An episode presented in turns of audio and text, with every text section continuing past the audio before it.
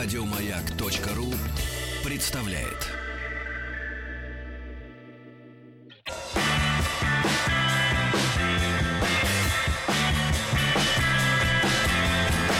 Сергей Стиллавин и его друзья. Доброе утро, дорогие друзья, доброе утро. Сегодня у нас вторник. Есть ли с нами на связи Тим Иванович Кирби? Есть. Есть, я, я даже настолько на связи, что я могу сту- случайно случиться, стучиться с микрофоном.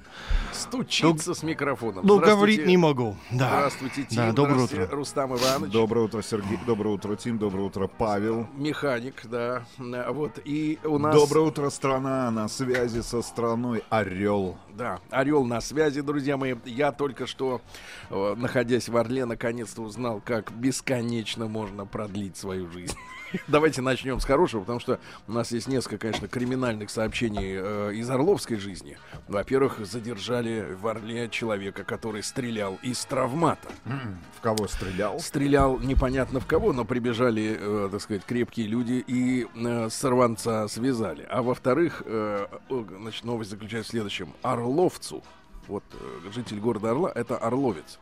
Так вот, орловцу отказали в выплате страховки за поврежденный автомобиль УАЗ, в котором тот выдергивал пень. Mm. Ну, видно, выдернул вместе с э, задним мостом. Вот. Значит, ну, это такие новости. Вот сейчас я познакомлю вас. Тим, вот скажи, пожалуйста, да. Ты хочешь... С действительно сенсационной да. новостью, которая перевернет вашу жизнь, да, да, товарищ. Да, мою жизнь. Давай, смерти. Давай так, вот есть Махновщина, а есть Малаховщина. Да. Но это не Малаховщина. Так вот, Тим, ты хочешь жить вечно? Это было бы здорово. Прямо Все. сейчас отправляйся в ближайший магазин. Ага. Это сколько выборов ты сможешь посетить, если будешь жить вечно? Причем и наших, и не наших. Нет, каких хочешь. Вот, Тим, короче да. говоря, есть ли в Америке вот какие-то правила народные, mm-hmm. как жить дольше? Вот, ну, ну, народные ну, нет, да. тренинги есть. Не-не-не, не психологические, я имею в виду народной медицины. Ну, например, твоя бабушка, твоя грэнд... ну, да. грэндмаза передавала тебе какие-то... А... Например, не... сынок, бинтуй. На- наставление... Не особо нет у вот нас. Видите, а, поэтому, рецепты. Поэтому вы все мрете, правильно? А да. мы, значит, соответственно, живем. Ага. И, и тут история такая, что сегодня я узнал, я не понял, как разговор зашел. А, вот как. Вы же, короче, в Орле-то почему? Мы, соответственно, посещаем с визитами фермерские хозяйства. В рамках нашего большого mm-hmm. проекта «Всероссийская перепись фермеров свое», да. который поддерживает Россельхозбанк. Рассказ о вчерашнем великолепном посещении. Э, вот мы сейчас придадим гласности. Фотографии сегодня разместим. Есть даже видео. Вот. Но самое главное, что вот мы выбирали перед началом нашего эфира место, куда поедем сегодня. То есть как-то от завтраков, так сказать, чай, выпив чайку горячего. Сегодня поедем на Брянщину. Ну, на границу с Брянщиной, да? Это где-то километров от Орла. Ну, около ста - ста пятидесяти. Вот, прекрасно. Mm. Так вот, и э, зашел разговор о том, что в каждом крестьянском фермерском хозяйстве свой профиль. Кто-то занимается выращиванием картофеля, кто-то, так сказать, пшеницу, озимой там, и так далее и тому подобное. А мы поедем в хозяйство, где растят в том числе облепиху, да? Какая облепиха, а, господи. Женьшень. Женьшень, Сергей. Ну, это одно и то же, один черт. Значит, мы, э, я, Нет, я... Сергей Валерьевич, это абсолютно разные да, понимаю, вещи. Черти разные, но, но, но, но запах одинаковый. Вот. Вот я помню, что, знаешь, в моем детстве, э, ну, это было, получается... Корень женьшеня. Много-много лет тому назад, да, народ, он активно лечился при помощи народных же средств. И э, одни гонялись за облепихой целыми днями, другие э, настругали корень. Э, а другие? Нет, ну, другие... Ну, сейчас, сейчас, сейчас, погоди. Хорошо. Почему, Тим, ты думаешь, женьшень называется женьшень? А, потому что для женщин. Вот, отличный вариант, да, но не для женщин. А. Он, дело в том, что он растет в форме человека. У него есть ноги, руки и голова. Понимаешь, да? Вот а. этот корнеплод такой, хм. да. Его стругают, его, значит, соответственно, вываривают, там, пьют его. Вот я вспомнил о том, что моя бабушка, она, например, очень тщательно выращивала алоэ. вот, отрезала от алоэ, как от щупальца осьминога, значит, кусок, выдавливала в пипетку вот это алоэ и закапывала себе в нос, и мне заодно, да, ну, для профилактики или, наоборот, для лечения, а также мазала мне пуговицы на рубашке чесноком, чтобы дьяволы э, меня не это самое... Не об этом, кстати говоря, тоже Ау. сегодня поговорим. Да, да, Тим, да, мы да. нашли место, но... где тебя избавят от этого. От Америки. От Америки. Да, так вот, самое-то главное не в этом. Самое главное, Рустам вспомнил, что был народный метод, и эту идею тут же подхватил Павел Механик. О том, что люди, значит, изгоняли из себя все токсины при помощи нехитрой процедуры, ребята. Оказывается, если под язык залить э, ароматное нерафинированное подсолнечное масло, ну сколько туда поместится? Ну, ложка, ложка столовая. Ну да. И держать полчаса, то есть вот не, не проглатывая, языком. не проглатывая, да, то все токсины сбегутся туда под язык. И потом, главное, как следует э, выплюнуть и вычистить. И, в общем-то, жизнь обеспечена вечная. В общем, соси масло, живи долго. Не надо сосать, тогда ты будешь всасывать. Надо просто ходить с маслом во рту, понимаете? В общем, человеку тоже нужно масло. Тим, ты же знаешь, есть такое ароматное масло, оно подсолнечное, да, оно особенно используется в салатах типа винегрет, потому что винегрет с рафинированным маслом — это просто туфта. Ну, mm. ты же, тебе нравится этот аромат, брат? А, на самом деле я настолько давно не особо не ощущал, потому Мы что жена только бутылку. покупает оливковую. А давайте в нашей компании кто-то начнет вот сосать масло, а кто-то... Да не сосать Хорошо. масло, а держать, держать масло во рту. Да, держать масло во рту, а кто-то будет не без масла жить. Да, ребята, и просто Хорошо. поставим эксперимент, кто проживет дольше. Вы будете этим заниматься, условия, я посмотрю. Мы все разного возраста, старт не одинаковый. Неважно. Старт. Давайте будем фотографироваться каждую неделю и смотреть на изменения в лице. Хорошо. Вот у меня, например, после вчера вчерашнего посещения фермерства явное изменение в лице. Я ободрал себе лоб, потому что я э, спасался бегством от бешеной эстонской свиньи. Это животное. Э, вот. И, и мы вчера отправились, на самом деле, ребята, всего лишь в двадцати пяти километрах, э, в двадцати пяти минутах, грубо говоря, езды от м- центра Орла. Вот. А Орел — это город, где люди на работу ходят пешком и никогда не опаздывают. Вот, потому что очень такой э, ритм э, спокойный, в лучшем смысле слова провинциальный э, города. И здесь действительно, вот э, я вчера вышел на улицу, ждал, когда Рустама Ивановича превратят из перса э, в турка. Он, э, вышел, это произошло в центре да, Орла, в центре вышел, России. Он вышел из эфира, и вдруг э, его почему-то вот нахлобучила мысль не ложку э, с маслом под язык положить, а пообрить бороду. Вот. И пока его уродовали и делали не то, что он хотел, мы с Павлом прогулялись по улице, и, в принципе, ощущение такое, что это не воскресенье, не суббота, а некий такой вот давно забытый э, день, э, не знаю, третий выходной подряд, может быть, так, по, по московским ощущениям, знаешь, когда люди уже полностью э, перестают выходить на улицу и, значит, культурно отдыхают, да, дома. Вот, например, масло держат.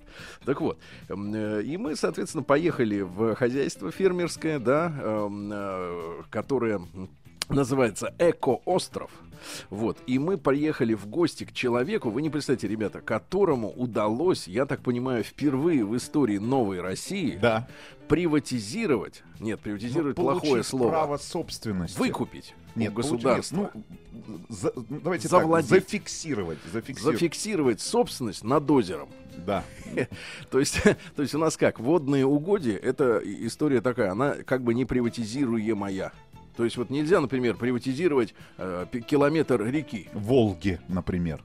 Да, поставить там мину донную и сказать: теперь всем не платите. Ну, так нельзя.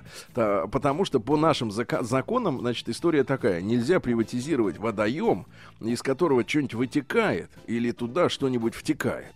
А наш э, герой Виктор Владимирович Виктор Владимирович, человек с прогрессивной прической. По-моему, я такую видел в последний раз у э, младшего Газманова mm-hmm. в детстве. Это когда вот все подстрижено коротко, а сзади шею закрывает вот такая достаточно элегантная поросль.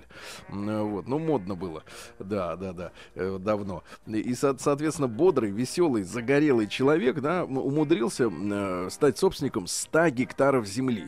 В свое время. Да, ну как в свое. Вот недавно, не так, там, лет, лет, лет назад. Лет да. пять назад, да. Так вот, и, соответственно, из этих ста гектаров у товарища в собственности есть еще на семь гектаров расположившееся озеро, которое когда-то было песчаным карьером, потом забили ключи, вода набралась, и получилось озеро. И поскольку из него ничто не вытекает, и туда, соответственно, ручьи никакие не бегут, ему удалось через два года мытарств... Э, значит, и судебные тяжбы с Генпрокуратуры Российской Федерации. Ну, видимо, с местным отделением, да, поскольку когда э, кто-то, значит, со стороны понял, что э, место крутое получается, да, то э, решили по традиции, так сказать, помочь человеку и от него избавиться. От а проблем избавиться. А он говорит, режьте меня, вешайте, я, говорит, озеро никому моя не отдам. Земля. Да-да-да. И удивительно, э, значит, он рассказывал, что его кто только не тормозил, и гаишники, и, и, и транспортные инспекции, в общем, подключились все здоровые силы общества для того, чтобы... чтобы отжать у человека озеро.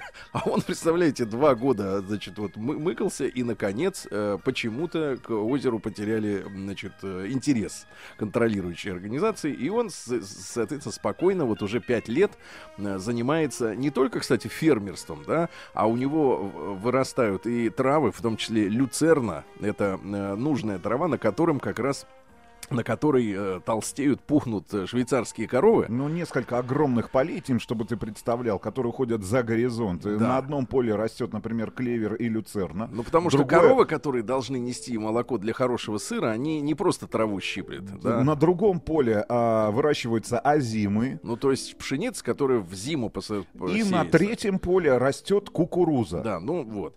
Но главное, что вокруг э, вот этого озера небольшого, ну, такого относительно небольшого, ну, как семь гектар все-таки озеро. Вот. Расположился песчаный пляж. Потому что... Искусственный. В, да, в окрестностях, я так понимаю, Орла, такого, ну, цивилизованного другого места. Более да. того, это единственный пляж в Орловской губернии, угу. который прошел всевозможную... Сертификацию. Всевозможные да, провер, да, проверки. И является единственным пляжем, на котором можно без ущерба для собственного здоровья а, загорать и плавать. Да. Вот, и там мы застали, ну, наверное, не знаю, сколько там, ну, несколько пятьдесят. Десятков, несколько десятков семей с детьми, которые приезжают, потому что от города действительно очень близко, место очень тихое, спокойное и действительно благоустроенное, то есть со всеми санудобствами нормальными, цивилизованными, да, не, не дикарскими. Вот, трава вся покошена, все сделано, и люди отдыхают, значит, купаются в пруду этом, да, в огромном. Но дело в том, что из-за того, что из дна все-таки продолжают бить ключи, ну, вот нам э, э, автор всего этого сказал, что там где-то одиннадцать ключей бьют из дна, то вода в, в озере сохраняется достаточно свежей, то есть где-то в районе двадцати двух градусов, хотя на улице был тридцатник, потому что говорят, что это лето необычное для Орловской губернии. Здесь э, вот обычно принято так, что жара постоит, потом передышка, несколько дождиков пройдут, а в этом году какая-то вот жарища прям страшная стоит постоянно. Ну вот, э, и мы, значит, мимо этого пляжа отправились осматривать э, владение. Угодья. Да, угодья состояли в том, что, друзья мои, самое непростое дело это действительно заниматься выращиванием мясной живности. Потому что, значит, самая главная опасность э, уберечь э, мясную живность от нападения диких коршунов, диких лис, э, потом и даже своего собственного кота. Вот, потому что э, в нашем хозяйстве, вот, в котором мы вчера побывали, Эко-Остров, там выращивается уже сейчас порядка двести пятьдесят, например, кроликов. Ребята, я наконец-то вчера взял в руки кролика. Маленького, правда, потому что мне сказали, большого, Серега, не бери, потому что он тебе э, раздер... задними лапами все рыло, говорит, раздербанит задними. Даже как... твою кожаную куртку. Да, как кунгуру, значит, раз... раздербанит. Да, поэтому я взял маленького, хорошенького кролика, ребята, в руки. И он, понимаешь, ко мне прильнул, а у него носик такой, знаешь, вот подвижный, он этим носом, он чует все. И, и, и мы с ним, значит, вот прошлись по, по угодьям, да, и оказалось, что, во-первых, в неволе, ну, вернее, в, в, в, в имитации воли кролики живут в норах, представляете? Типа как медведи. вот зимой. И главный кролик живет на холме. Да, главный крол. У он... него Кремль. Да, он... Нет, погодите, почему же у него Кремль? У него, ну, наоборот, берлога. Нет, это похоже было на Кремль. Короче, да, с шифером. Вот, конечно, не кирпич, но на шифер, да. И вот главный кролик живет наверху. Смотрит. Да, и к нему... У него десять женщин, любимых. Да, которых он, соответственно, любит постоянно. И в итоге кролики плодятся неконтролируемо. Днем они переждают жару в норах, а ночью выходят. Но самое главное, что за ними постоянно сверху охотятся коршуны и орлы. Вот. Кстати, об орле отдельный разговор. Мы вчера обнаружили культурологическую, можно сказать, сокровищницу, которая прямо на улице стоит. У меня в Инстаграме можете посмотреть. Это великолепие. Так вот, суть в том, что, суть в том, что кролики, значит, представьте... Это вот, не только ценный мех. Да, это еще и мясо. Но суть в том, что вот, э, вот это место, где живут кролики в норах, да, оно огорожено сеткой рабицы. Вы знаете, такая, да, сетка, э, такая достаточно гуманная. Но оказывается, чтобы к ним, кроликам, не пробрались прочие сволочи, вот, она уходит под землю еще на полтора метра. Вы представляете, что значит вкопать на полтора метра вниз сетку рабицу? Это же значит, яму надо рыть. Понимаете, да? Потому что постоянно всякие куницы, лисы, да. В прошлом году, говорят, завалили девять лис. лисов, вот, которые лезли, чтобы полами, полакомиться э, крольчатиной. Вот. Также, друзья мои, обнаружили мы, э, так сказать, поголовье из двух голов э, эстонской свиньи. Значит, она черная. Во-первых, она черная. И такая, но и трусливая при этом. Причем, ну, как трусливая? В конце концов, эти две свиньи напали на нас. Да, угу. Эти две свиньи напали на нас, загнали нас, нас в, в калитку. В угол. Вот. А калитка, она, как бы, несмотря на то, что все фермеры в хозяйстве Эко-Остров, они высокие, даже выше меня. Но калитка почему-то сделана э, подроста, так сказать, вот человека школьного возраста. И, и я, выметаясь из, из вольера, соответственно, разбил башку об деревянную перекладину. Хорошо об деревянную. А сверху ведь была еще и колючая проволока. Мог бы разодрать, э, так сказать, э, физиономию по полной программе. Познакомились вот. С баранами мы вчера. Да-да-да, бараны тоже были замечательными. Только вчера. Стадо, бараны... которое разрастется, я так понимаю, в ближайшее время до, несколько, до нескольких сотен голов. Да, и все они будут давать баранину, правильно? Да, баранина вкусная, без запаха.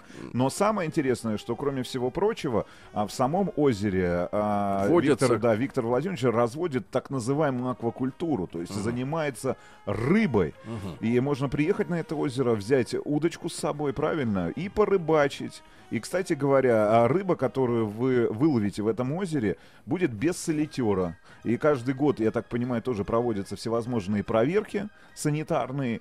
И э, дается разрешение на вылов этой рыбы. Да, но и романтическая история о том, как э, э, наш э, гостеприимный хозяин, который угостил нас арбузом, сальца нарезал, свеже, так сказать, соленые малосольные огурчики, помидорки, хлебушек, ну и, конечно, немножко дистиллята на кураге.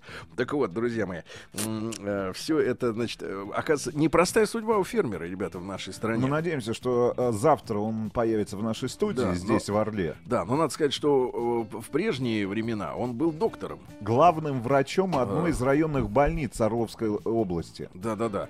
Вот, где вот непосильным трудом, я так понимаю, и нажил первоначальный капитал для того, чтобы... Нет, сказать... я так понимаю, потом была работа в крупной компании. Ну, уже коммерческой. После... Да. Коммерческой. И после этого, ну, вот человек нашел себя на земле. Да, и вот мужчине уже, так сказать, ближе к шестидесяти, да, и вот человек днями и ночами занимается занимается э, фермерским хозяйством, и сразу, видите, фронт работы-то огромный. Тут и кролики, и вредители, и рыба, и глисты, и, и соответственно, и все, и пшеница, и, и травы. Но самое главное, что э, трудно еще и персонал подобрать, потому что мы с вами много раз вот делились э, историями о том, как в разных уголках нашей страны люди не хотят работать. Да, устроен не просто менталитет вот э, коренного, так сказать, ну не коренного, в смысле исторического, в смысле местного населения, да, которое к работе за деньги относится философски, скажем так, да, философ. То есть одна часть философии — деньги не нужны, есть натуральное хозяйство.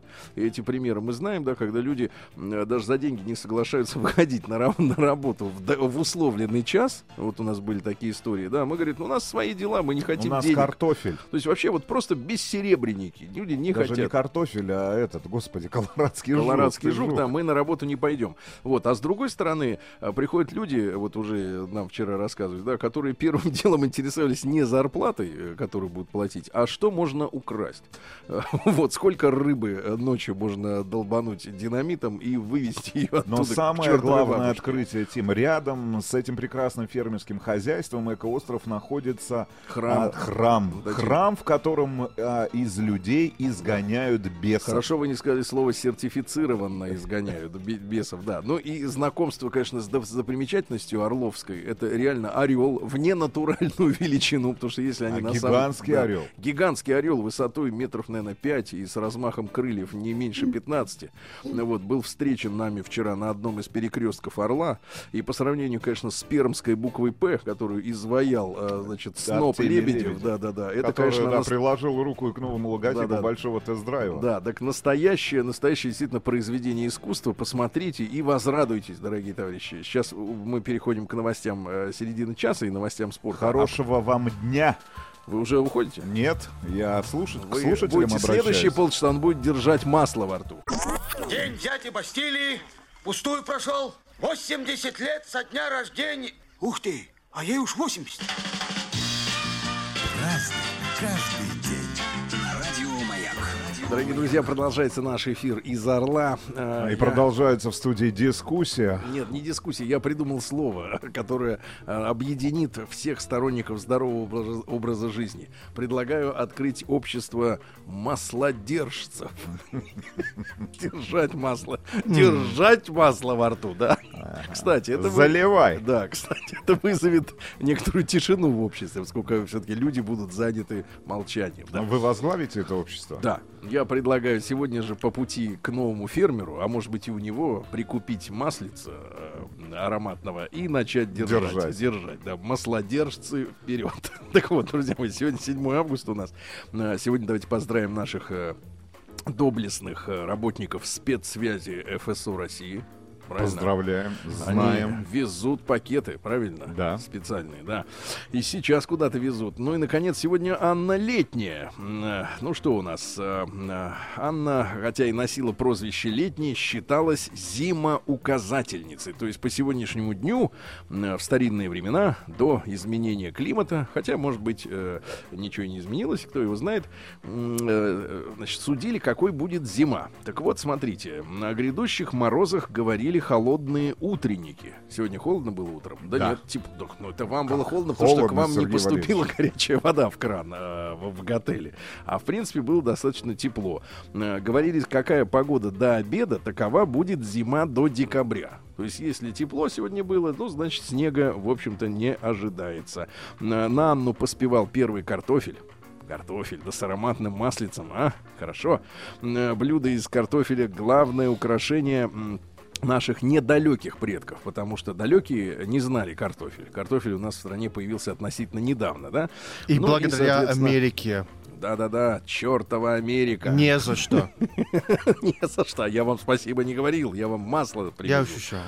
Да, и кроме традиционных жареной, вам какая картофель, картошка нравится больше всего, вот, Тим? А, по-моему, жареная. Или, ну, или, может быть, фри. Это спорный фри вопрос. Фри — это извращение. Фри — это Америка. Да-да-да, жареная — да, Америка фри, это точно. Да-да-да.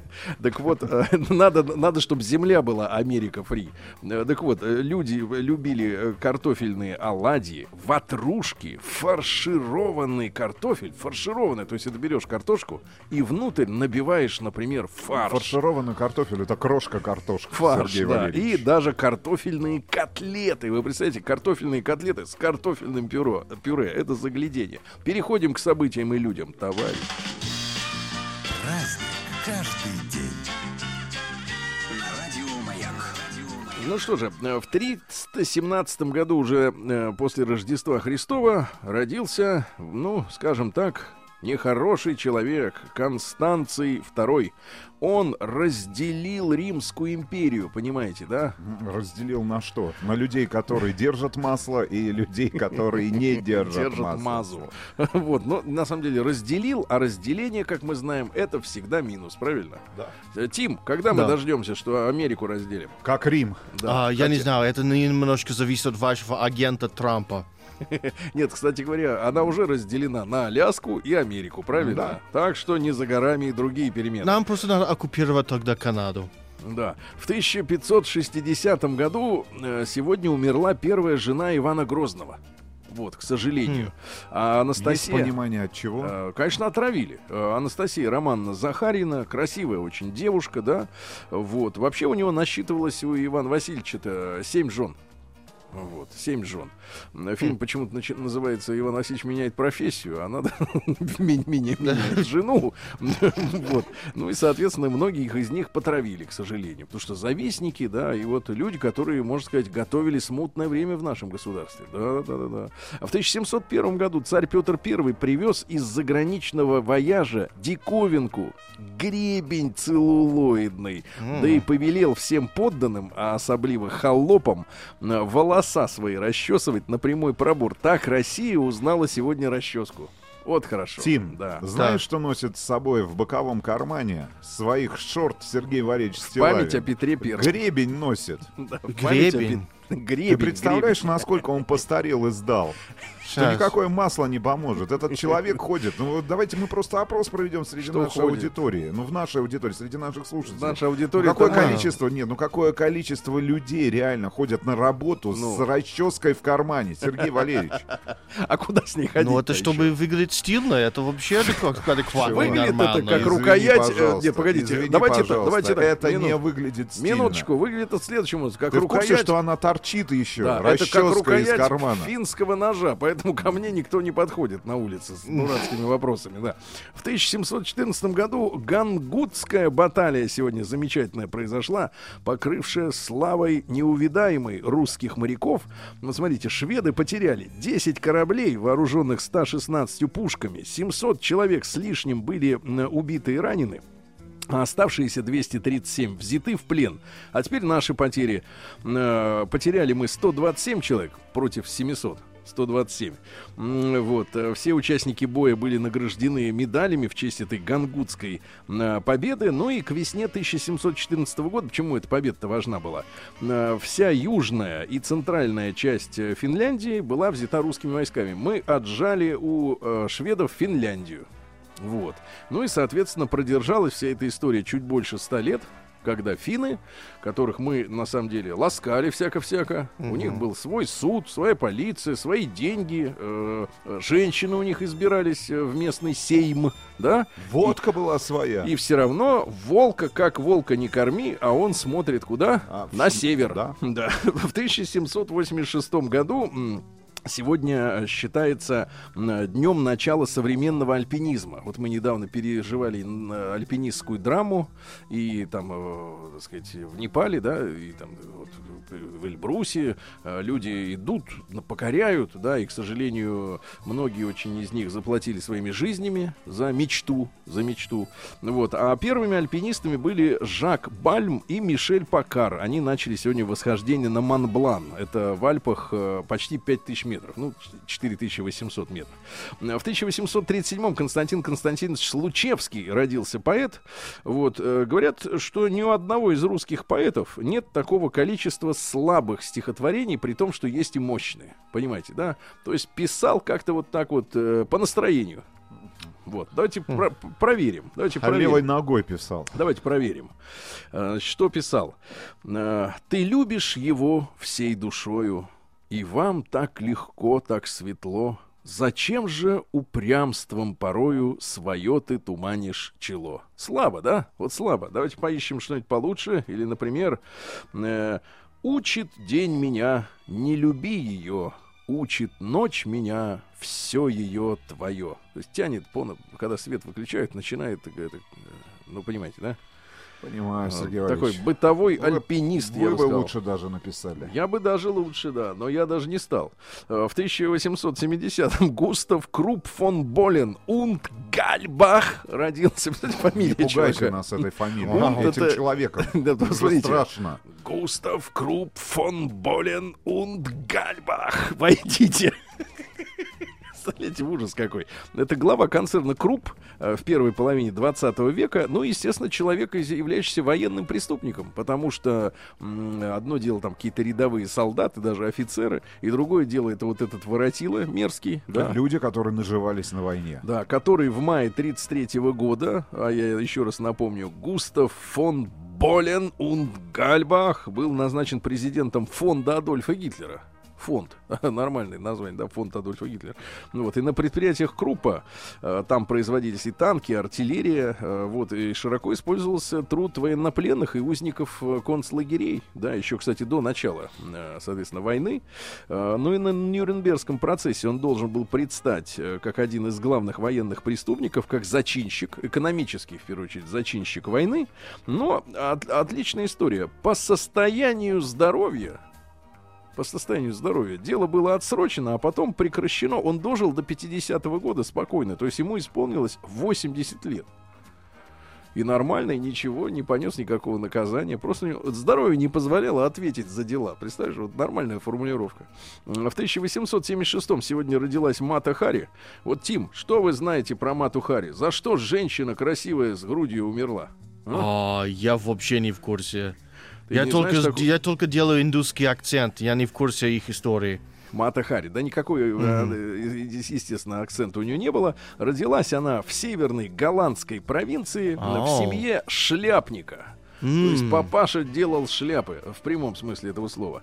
Вот, выросла она, говорят, писаной красавицей, с отличной фигурой. Но я, кстати, наблюдал фотографии Маты Хари. Вы можете найти их в любой библиотеке. Okay. Вот, ну, вы знаете, ну, честно говоря, красавица-то, ну как, что, что на любой, извините, сельской дискотеке у нас красавица. О, oh, Мата Хари — это два слова. А. Да, это, Тим, конечно, извините, да, я, я был уверен, что это просто Мата Хари. Да нет, вы-то в свободной стране, вы можете читать хоть mm. в одно слово, хоть в три. Mm. Вот. Ну и, соответственно, что она делала? Она была куртизанкой, она, соответственно, oh. жила за счет мужиков, взамен им показывала пляски вот эти, э, так сказать, неприличные, правильно? Скакала на лошади, кстати говоря, нагишом. Ну как нагишом? Снизу прикрыто, сверху открыто. Ай-яй-яй. Да-да-да-да-да. Ну а потом э, меняла любовников как перчатки и, наконец, ввязалась э, э, во время Первой мировой войны в какую-то странную авантюру. То есть она умудрялась, поскольку Поскольку она была голландкой, то есть ей и немцы, и французы, они были как, ну, братьями их не назовешь, поскольку не в братские отношения с ними вступала. Ну, короче говоря, ей было пофиг. И так оказалось, что ее э, застали на территории Франции, а в это время французский народ, он, понимаешь, смотрит и, и говорит, что... Мол, не понимает. Да, что побед на фронте нет, э, в России революция. Ну и, на самом деле, наша, наверное, скорее всего, революция февральская-то и подтолкнула французские власти к тому, чтобы дать э, французскому пролетариату, который был уже готов, наверное, взяться за оружие э, и перевернуть все вверх дном, э, вот, кость дать им сахарную. И mm-hmm. в итоге девушку расстреляли двадцать четвёртого июля семнадцатого года за то, что якобы она выведывала в койке, э, в кой, э, да, в кровати имеется в виду, вот, секреты французской армии и передавала их своим немецким э, любовникам. Понимаете, да? То есть переговоры в постели, не до сна. Сначала любовь, потом секреты. Вот, спать некогда. В тысяча девятисотом... Кстати, интересно, что труп ее после расстрела никто не забрал. Вот, а-а-а. Родственники не забрали. Голову ее зачем-то идиоты, значит, отделили от тела, заспиртовали. И эта голова была в музее на протяжении, вот в спиртовом А-а-а. растворе, на протяжении нескольких десятков лет, пока, по-моему, в восьмидесятые годы уже не пропала. Туманные восьмидесятые.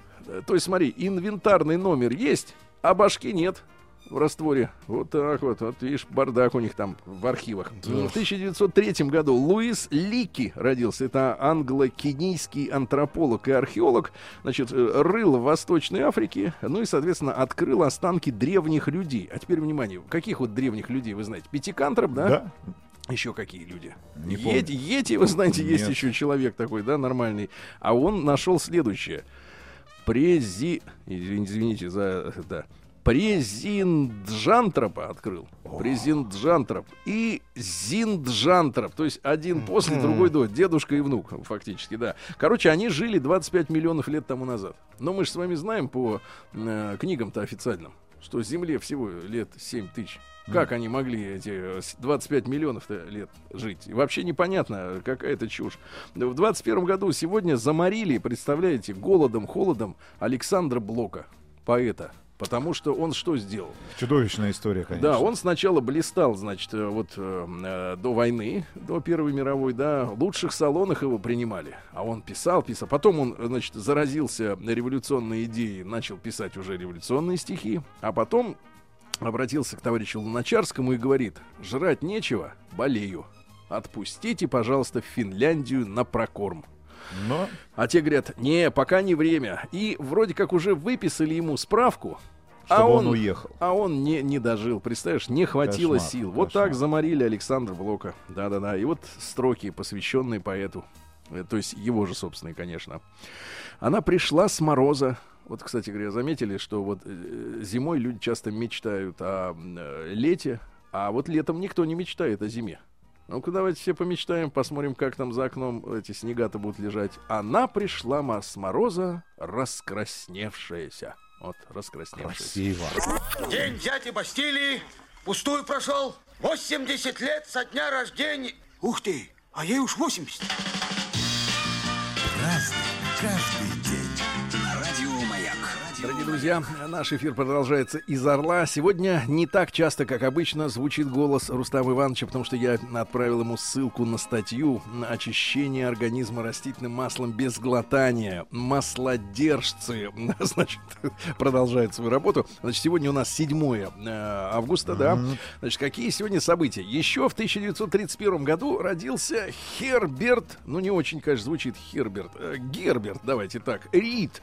Это американский певец, участник вокальной группы Платтерс. Тим, это а. же ваша американская группа. Тарелки, получается. Ну да, да, тарелки. Но это достаточно а, несовременная музыка уже. Несовременная. Это, у нас это есть несовременная музыка, пупсик. Вот такая американская музыка, кстати, нам нравится, Тим. А, Слово ну, ваше вот это, то, что вы сейчас толкаете, это дрянь все, понимаете? Но чувствуется... чтобы сейчас было Кэти Перри, им надо было войти первыми, понимаешь? Войти. Войтыла, Кароль, это другой.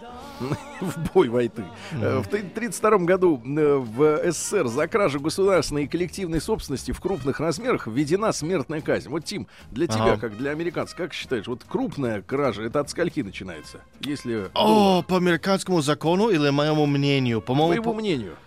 Ага, десять тысяч долларов, пять тысяч долларов где-то. Ну, это разные деньги. Вот, я считаю, что следующее. Значит, казнь должна была следовать за, за крупным вредительством. Вот, например, трактор стоит, да? Он, к примеру, стоит миллион. Да. А если ты от него руль открутишь ценой, ну, например, десять тысяч рублей из миллиона, ага. он же не может ехать, правильно? Это называется э, кража mm. мелкая, а вредительство крупное, расстрел. А-а-а. Да, да, да, да. Ха. Сегодня в сорок первом году э, Виктор Тололихин, наш герой, совершил первый ночной таран в небе над Москвой. Фашисты mm. же летали бомбить, да, mm-hmm. и человек, представьте, принял решение, что он будет таранить м, вот своим самолетом. Причем, что самое интересное, в том бою ему удалось выжить. То есть он таранил своим э, лайнером э, немецкий бомбардировщик, ну и э, погиб он в, в двадцать седьмого октября сорок первого года у Подольска. А вот этой ночью удача была на его стороне. В сорок пятом году Александр Борисович Журбин, наш композитор, автор первой русской рок-оперы. Это «Орфей и Эвридика». Вот. Пупсик, дай нам, пожалуйста, Александра Борисовича какую-нибудь эстрадную песню.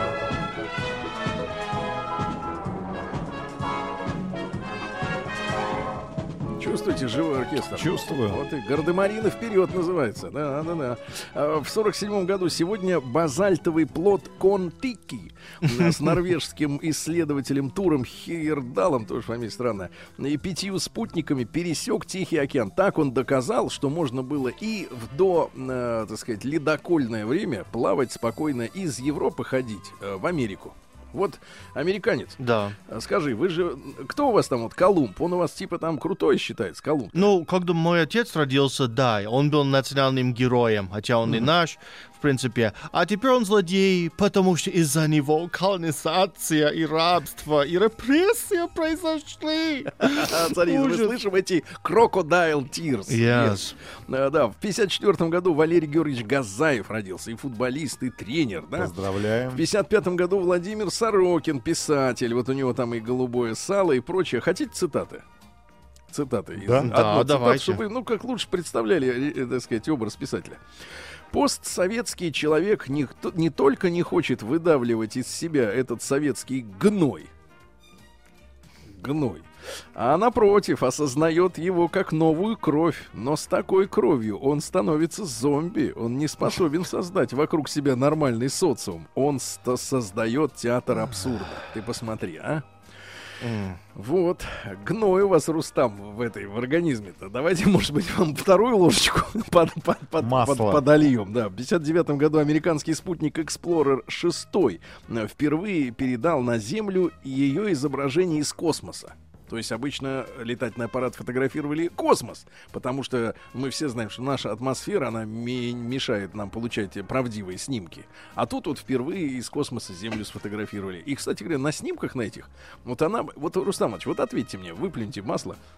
Смотри, да, смотрите, на снимках она круглая. Да. Нам все говорят, что Земля сплюснута с, полис, с полюсов, то есть да. она эллипс.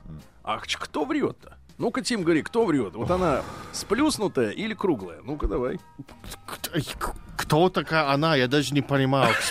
Что такое сплюснутая? Браво, браво, браво, прекрасно. Есть, есть браво. Круглая, что такое сплюснутая? А вот найдите это слово, сплюснутое, и выучите. А, да, Тим каждый день открывает что-то новое, как и мы. А в тысяча девятисотом... Тим каждый день забывает русские слова. Да-да-да, сплюснутое, мне кажется, только наполовину русское слово.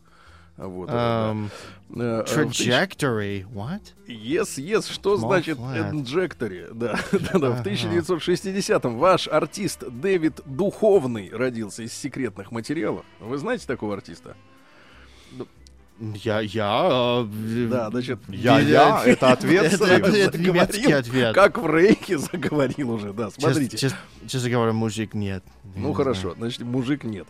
Mm. Я потерял девственность, говорил Духовный, когда мне было четырнадцать лет, не могу ее найти. Ну, юморист. О, Давид, этот... Давид, Давид, Давид, да, конечно, Давид, да. Да, да, да. А, и, ну мы все его знаем. Да, и половина наших тоже. Женщин его знают. Половина женщин его знают, да, да, да. Половина нет еще, но ничего, узнают. Так вот, близость, я перевожу на приличный язык, близость mm. дает мне возможность забыться. Говорят, так же происходит, когда катаешься на горных лыжах, но я не умею кататься на горных лыжах. Дальше, сегодня вспоминаем, давайте вспоминаем э, Мишу Горшенева. Михаила Юрьевича, к сожалению, не стало пять лет тому назад. Вот. А э, группу «Король и Шут» у нас в стране уважают, любят, да. Э, можно, пупсик, вас попросить? Вот.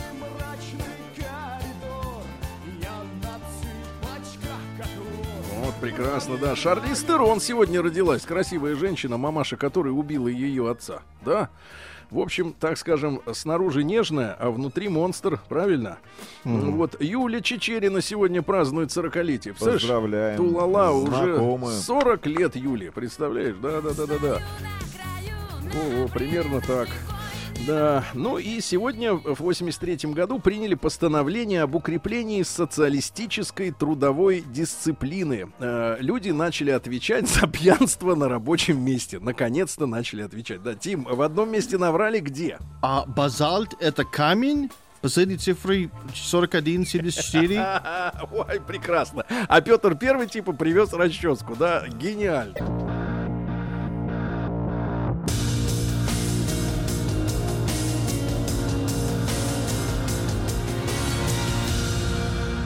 Зона пятьдесят пять. Как живется в Омске Амичам? Амич зарабатывал тем, что срывал с беззащитных девушек золото. Он подходил к девушке, видел на ней серьги, цепочку, обручальное кольцо и срывал вместе с... Э, да. С чем? вместе с золотом. Так вот, дальше. Группа мечей среди дня, бед, среди бела дня снимала шпалы с железной дороги. Некогда ждать ночи. Надо снимать. Дальше. В Омской области неизвестный угнал ниву прямо с кладбища. Он зашел на кладбище, а там стояла нива с ключами. Где был владелец, неизвестно. Человек сел и уехал. Логичное решение. Дальше. А мечи чаще всех остальных летают в Москву. И платят за это дороже всех, потому что они летят из Омска. Ну и, наконец, mm. подсчитали в мэрии Омска, сколько шашлыка съедено на день города минувшим, на минувших выходных. Оказывается, съедено пятьдесят... Погодите, сейчас. шестьдесят пять тысяч шашлыков съедено, вы представляете? Ну и, наконец... Не съедено, а съедено. Ну и, наконец, в летних лагерях Омской области катастрофически не хватает туалетной бумаги и полотенец. Не хватает. Перейдем к новостям России.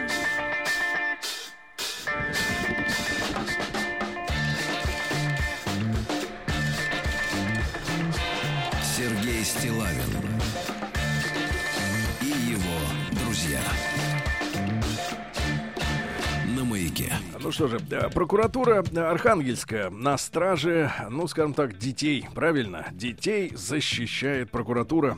Тамошняя прокуратура Архангельская сочла незаконным чтение младшеклассникам Толстого, Гоголя и Горького.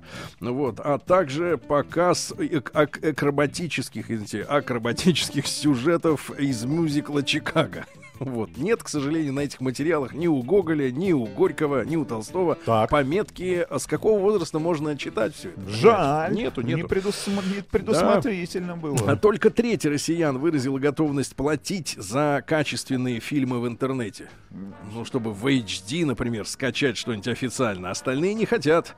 Дальше. Мошонки, название Мошонки, проиграла деревне Чувакам в рейтинге самых остроумных названий наших деревень. Ну, Чуваки находятся в Пермском крае. Замечательное место. Так вот, э, Чуваки на первом месте. Второе место заняло село Мошонки. Оно находится в Воронежской, вернее, извините, в Калужской области. А третье — деревня Варварина Гайка под Саратовом.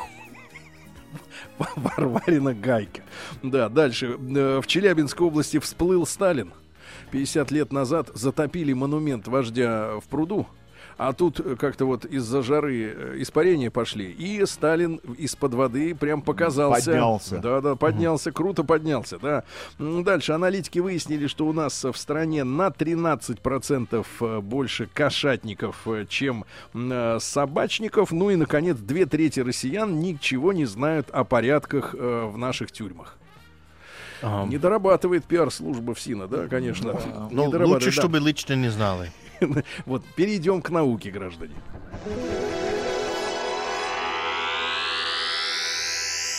Наука и жизнь. Ну, я так понимаю, иногда научные работники пляшут под дудку различных общественных и политических организаций. Вот, например, выяснили так наз... в так называемом институте имени Кинси, даже трудно понять, где это находится, что толерантность... Угу. обратно пропор- пропорционально размеру мужского достоинства. Чем больше толерантность, тем меньше достоинства. Понимаете, да? Этим хотят ну, да. уязвить тех людей, которые борются ну, с толерантностью. Ну и, и, и чем меньше вообще тестостерона. Ну да. А да, даже да. делали эксперименты, что более женственные мужчины более либеральнее. Это просто вопрос природы, друг. Да-да-да. Маменькины сынки психически оказались более здоровыми, чем обычные сверстники, так называемые самостоятельные.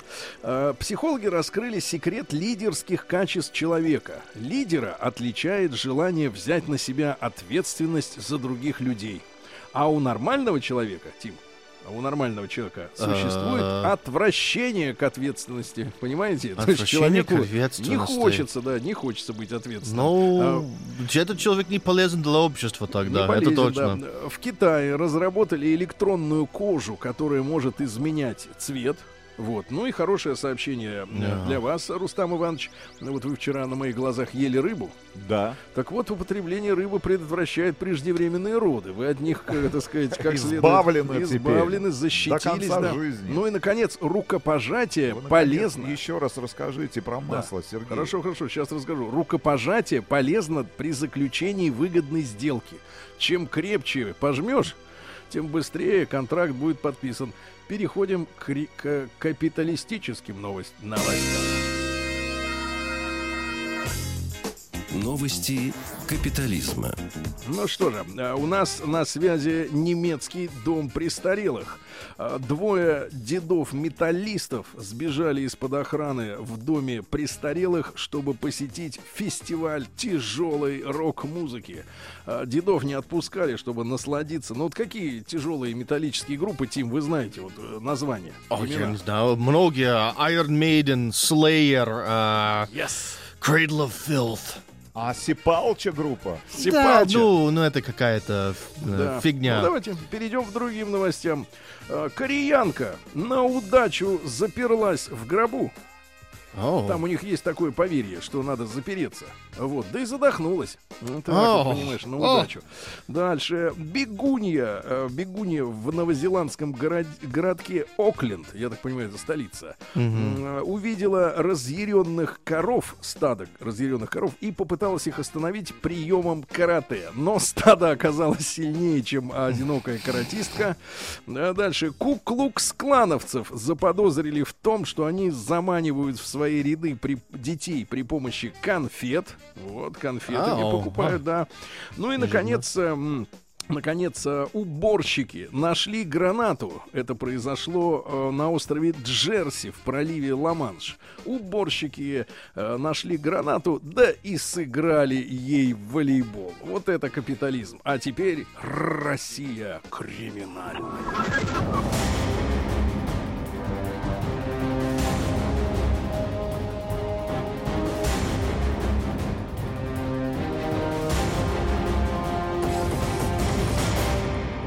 Россия криминальная. Россия криминальная. Здесь все серьезно. Пьяный мужчина под Волгоградом напал на полицейского за то, что тот отказался обниматься. Оу. Oh. Вот это люди. Вот это. Вот, вот вы можете себе представить, Тим, чтобы в Америке кто-то к полицейскому полез обниматься? Um... Кроме полицейских. В некоторых городах, да, я могу представить. В, в Кливленде нет.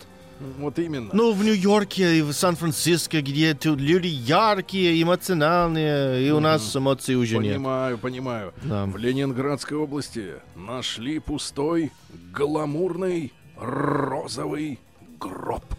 И не могут понять, откуда он взялся. Вот так вот. Дальше. Хм. В Череповце задержан мужчина, который съел чужой салат в ночном клубе. Ужас. Скажите, пожалуйста, Рустам, сколько да, может Сергей. Стоить салат в ночном клубе? Добавлю, в, в Череповце. В Череповце ну, рублей двести. И, и все, да, и чек попал, да, все, да. Дальше. Москвичку ограбили и чуть не изнасиловали на свидании у нее же дома. Кстати, свидание у нее же дома, чтобы далеко не ходить.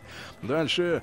Сеансы астрологии об, обошлись братчанке из города Братск в полтора миллиона рублей. Искала суженого. Дальше. Люди покупаются на нано-черепах. На нано, э, на нано, извините, которых продают на Слуцком рынке на вес. Микрочерепахи, которых продают кошмар, совком. Кошмар. Дальше. В Екатеринбурге ищут Альфонса, которого судят за кражу драгоценностей. Внимание, женщины, если вы знакомились с человеком тридцати пяти лет по имени Павел, вот он познакомился с более старшей женщиной, вошел к ней в доверие. Да. Дальше. И вынес из ее квартиры имущество на сто тысяч рублей. Девчонки, осторожней, любовь не стоит таких денег. Все, закончили с криминальной Россией. Сергей Стиллавин и его друзья. Друзья мои, ну что же, продолжается наш эфир из Орла. Как вы понимаете, некоторые гламурные, не очень э, всякие радио и телеведущие отдыхают на курортах, понимаешь, на морях, а мы работаем. И вместе с нами, я чувствую это, работает в Москве депутат Госдумы Виталий Милонов. Э, есть повод для темы дня. Он подготовил обращение, он, это Виталий Милонов, подготовил обращение на имя генерального прокурора России Юрия Чайки с просьбой провести проверку заведений, в которых обучают техникам любви и секса. Mm-hmm. Так вот, под видом академий, школ и институтов в нашей стране массово организованно действуют сомнительные конторы, которые фактически заняты растлением населения. И фактически Милонов призывает спасти россиян от одержимости похотью.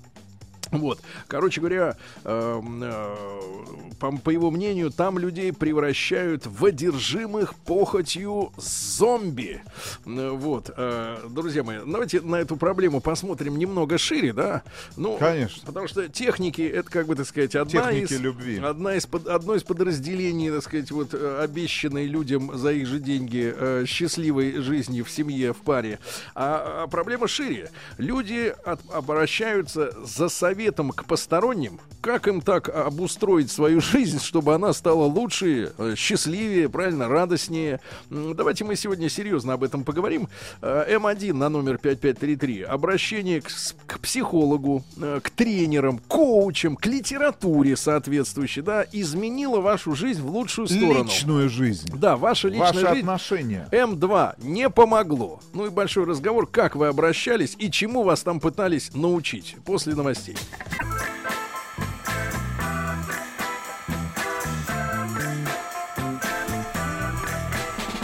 Сергей Стиллавин и его друзья на маяке. Дорогие друзья, итак, сегодня э, в, в теме дня мы э, тему серьезную э, поднимаем, потому что, конечно, поводом для нее, э, может быть, служит э, кем-то воспринятая как э, юмористическая новость, но ничего смешного в обращении Милонова в прокуратуру относительно контор, где людей учат разврату и, так сказать, э, э, похоти, э, нет, на самом деле. Но самое главное, э, люди ведь почему этим всем занимаются, потому что они, э, некоторые из них, по крайней мере, считают, что некие навыки, которых им не дали в детском саду, в школе, не дали дяди с тетями и телевизор, вот, некоторые навыки помогут им стать более счастливыми, да, и их личная жизнь сложится как-то особенно удачно. На этой же ниве работают не только э, люди, которые преподают разврат, но и м, психологи, коучи, э, значит, тренеры, э, которые организуют тренинги. Все это за деньги, естественно, ищи дурака бесплатно учить таких же, да? Да. Вот. Ну и, соответственно, книги на эту тему массовыми тиражами издаются. Вот давайте мы сегодня на эту ситуацию посмотрим. Э, вы пытались улучшить свою м, личную жизнь при помощи спец... потусторонних и посторонних специалистов, ну, условно говоря, тех, кто вас лично до этого вашего обращения не знал. Ни мама с папой, ни бабушка вам дала советы, а дядя из, так сказать, как говорится, из Ютуба, например. Вот. Ну и, соответственно, ребята, эм один на номер пять пять три три. Э, такие э, тренинги, да, всякого разного рода и литература вам помогли сделать свою личную жизнь более гармоничной, счастливой. Вы почувствовали, как за спиной, а может быть перед ней раскрылись крылья. эм два чушь собачья, все бесполезно. Как э, были несчастными, так ими и остались. Проголосуйте, да? Проголосуйте в нашей официальной группе ВКонтакте. Оставляйте свои сообщения на нашей официальной странице. Ну, вот, пожалуйста. Пожалуйста, Марфа Захаровна уже пишет. Однозначно к лучшему. Но не о технике любви и а, близости была речь, конечно же. Ну, можно хм. немножко распространеннее быть, немножко откровеннее, да, ребята. семь два восемь семь один семь один наш телефон. Я понимаю, что это все-таки в большей степени ориентированная на девушек, на женщин скорее, да, тема. Потому что у мужчин в нашей стране есть недоверие к любой попытке поучить уму-разуму. Вот, так сказать, других каких-то специалистов, но тем не менее, например, ваша девушка. парни. Например, ваша девушка пыталась, э, так сказать, например... улучшить ваши отношения. Да-да-да, пыталась. И рассказывала вам об этом. Как ей это действительно на самом деле помогло. Плюс семь девять шесть семь сто три пять пять три три. Это наш WhatsApp. Пожалуйста, пишите. Тим, нас, Тим у нас, так сказать, mm-hmm. занят контролем ваших сообщений. И да. давайте телефонный звонок из Ульяновска. Кирилл дозвонился, ему тридцать девять лет. Кирилл, здравствуйте. Здравствуйте, Сергей. Доброе утро. Вы лично обращались или ваша, так сказать, Нет, женщина? Я обращался повысить свою эрудицию. Вы же понимаете, когда в девяностые годы появилась такая всем известная газета «Спид-инфо», вот я решил от профессионала узнать мнение об этой газете, и что прежде всего не рекомендуется при каких-то патологиях, если в сексе что-то не получается, спросить непосредственно у профессионала. Вот. Поэтому вот эта вся информация, конечно, позитивно сказалась на моей дальнейшей жизни. Вот у меня родственники живут в цивилизованных странах, и там с начальных классов преподают сексологию. Конечно, ребята пускают глаза перед родителями, когда отчитываются о пройденном материале и домашнем задании, но тем не менее, я считаю, непосредственно введение этого предмета в нашей школе хотя бы шестнадцати лет минимизирует попадание их в различные секты и так называемые... А всем... что за секты, Кирилл, вот могут помочь, так сказать, людям найти себя в сексе, как вы говорите? Я имею в виду, наоборот, вот это преподавание этого предмета минимизирует попадание наших детей в различные вот эти секторы. Ну, я читал, я, в отличие от вашего мнения, я читал достаточно много сентенций касательно вреда этого всего истории. Например, Но... вреда в плане распространения венерических заболеваний, а, Кирилл. Сергей, я, я, конечно, сентенции не знаю таких словов, но просто хочу сказать, у нас... Сектор... Я, вам, я вам вышлю ссылку, оставьте свой номер телефона, я вам в WhatsApp вот, перешлю хочу... ссылку на венерические... Спасибо, Кирилл, я понимаю, что вы продвигаете свою тему и называете нашу страну нецивилизованной, но мне кажется, речь сегодня идет несколько о других вещах. Вот. Преподавать детям секс гадко. Давайте перейдем к сообщениям. Никогда а. не обращался, пишет наш слушатель Сергей Легостаев в нашей официальной группе ВКонтакте. И вообще опасно кого-то в свою голову пускать. Особенно если там пусто, как у большинства. Пусто, как у большинства. Я понимаю. Тим, прошу а, вас. Пока прошу. Мало пишут, но есть интересное сообщение. А почему бородатый Стиллавин так похож на бородатого Милонова? Отвечай.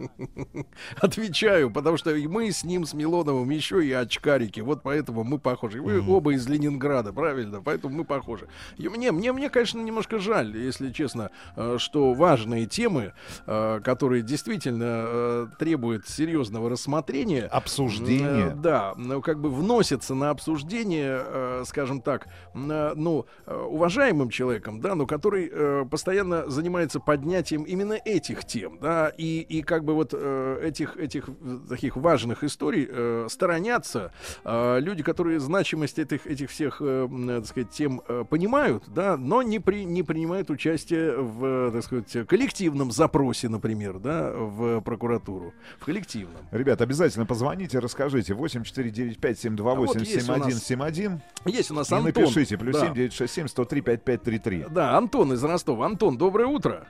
Доброе утро. Доброе а, Антон, утро. Я так понимаю, ну, судя по словам нашего редактора Юленьки, что вы посещали курсы, э, которые были организованы по франшизе от таиландских сидельцев. Помните, там э, рыбка сидела со своим наставником? Да, да, да, да, да. да. Вот, ска... Антон, чему-то я... новому тих, научили тих, тих, вас. Погодите, погодите, тут я должен предупредить. Я Антон. Антон, хотелось бы вот, э, чтобы вы как-то элегантно объяснили, так сказать, о чем шла речь на тренингах. Ну, я постараюсь. В общем, ситуация заключается в следующем. Вот эти тренинги в регионах организуют люди, которые, ну, по их сам, самим утверждениям, знакомы непосредственно с этим Лесли и с его вот этой вот доктриной.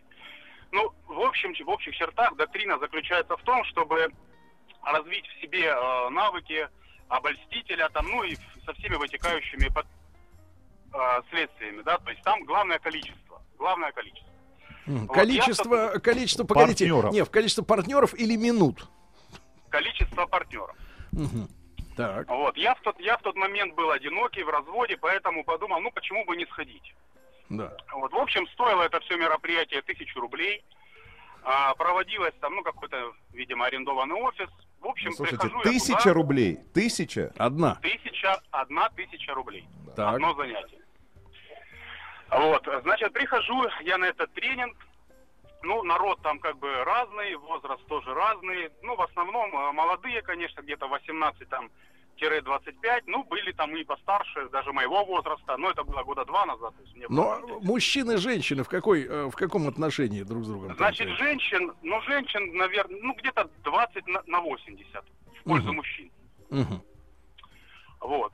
Началось все с того, что началось все с представ... ну, как бы, каждый представляется, да, и самый главный вопрос, сколько у тебя было женщин, ну, или мужчин, если вопрос задается девушке. И mm-hmm. там люди, значит, должны отвечать. Вот, после этого идет теория, на которой там объясняются, ну, вот эти все истории, связанные там, что надо расширить зону комфорта, что все дело в том, что вы э, стесняетесь показать себя, а нужно ничего не бояться, все придет, вот, и, значит, и удача придет во всех делах, не только в интимных, если вы... Э, себя uh-huh. как бы распустите, ну, условно говоря, да? Uh-huh. Да нет, так отлично слово подобрано, вот именно, распустите, да, так. распустите, вот. Но самое, пока до самого интересного не дошел, но когда были представления, вот, допустим, девушки, которые присутствовали, я так понял, что там парочка из них это были новички, uh-huh. а вот там четыре или пять уже были прожженные дамы. Ветераны, при... да? Да, ветераны, которые, которые при э, представлении себя там называли да. какие-то сумасшедшие цифры. Ну, например, что у вас Под... запомнилось? Ну, там восемьдесят, например, одна говорила, там восемьдесят. Другая говорила. Я там, допустим, э, Наташа позавчера в ночном клубе там поимела мужчину там с тропоном на сцене. Ну, это я так вот элегантно. О, кошмар, говорю. Конечно. Это не элегантно было, конечно, сейчас. Так, ну а самое ужасное. Значит, дальше. После теории наступает... Вы синонимы подбираете. Как выход в поля. Например, бейсбольная бита. То есть каждому дается листик, на котором написаны задания, что ты должен сделать на улице. Ну, там самое безобидное из всего того, что было написано, это выйти на перекресток оживленных улиц и громко продекламировать стихи, ну, с таким с, с сомнительным содержанием, скажем так. Uh-huh. Вот. Uh-huh. Потом там история, что вы должны выстроиться в шеренгу, э, идти и громко кричать слово там, ну, заднее место, мягкая точка, вот так, да? Uh-huh. Так, а долго идти? Ну, сколько, пока не крикнешь. Uh-huh. Вот, там есть разделение, там есть помощники, так называемые саппорты у них, вот которые эти колонны все ведут, и все организовано. Uh-huh. Ну, в общем, я, конечно... На Первомай похоже только внешне. Ну, да. Я, конечно, был в ужасе от всего того, что я там увидел. Ну, я, как бы, товарищ воспитанный, у меня слегка там все подрагивало. Uh-huh. Значит, наступает... Объявляется перерыв, после которого все должны идти в поля. И вот мы, значит, все спускаемся из этого офиса на улицу. Ну, кто-то начинает курить, и тут я замечаю картину. Подъезжает очень быстро милицейская «Газель», выскакивают люди в масках и начинают всех укладывать лицом в пол. Вот кто вышел. И в том числе и меня. Я, я вообще был в ужасе, что, что происходит. Так. В итоге всех, всех уложили. Потом потихонечку начали сажать в бобик и везти в отдел. Значит, вы, вы, вы свидетелем прошли по делу или как? Послушайте, там, в общем, выяснил. Я, я вообще не понимал, что, что сейчас будет, потому что я ведь не знал, к чему все это приведет и вообще, что было, может быть, до этого, почему такая реакция правоохранительных органов, может, там uh-huh. за ними следили там, или еще что-то. В общем, я проклял все. Ну, в общем, я, меня как самого, видимо, а, ну, одного из самых возрастных повели там на опрос к начальнику полиции. И выяснилось, что они просто поступали жалобы, что вот э, проводились подобные собрания, и это была профилактика, ну, скажем так, э, ну, незаконных там формирований, там что-то в этом духе. То есть mm-hmm. что-то по борьбе с терроризмом, а, а не по э, самим конкретно тренингам. То есть, ну, меня, mm-hmm. слава богу, отпустили, не знаю, там, чем все закончилось дальше с остальным. Но я вышел и прям побежал mm-hmm. почти по улице домой. Ну, после этого жизнь личная наладилась? Вы знаете, через полгода я женился второй раз. Вы с супругой не обсуждали? Она посещала какие-то подобные мероприятия? Ну, не подобные, а, может быть, более приличные мероприятия. Они хоть, хоть кому-то Нет, она, помогают? Она не обсуждала. Не знаю, может, кому-то и помогают, но точно не мне. Понятно. Спасибо вам большое. Это был звонок из Ростова-на-Дону. Вот ну и там что, за тысячу рублей. За тысячу рублей побывать в бобике.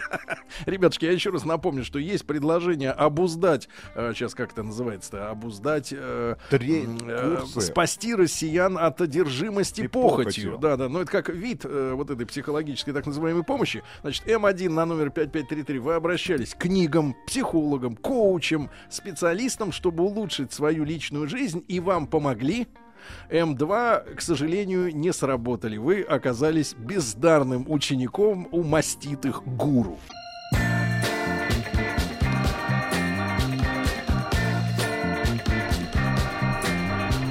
Сергей Стиллавин и его друзья.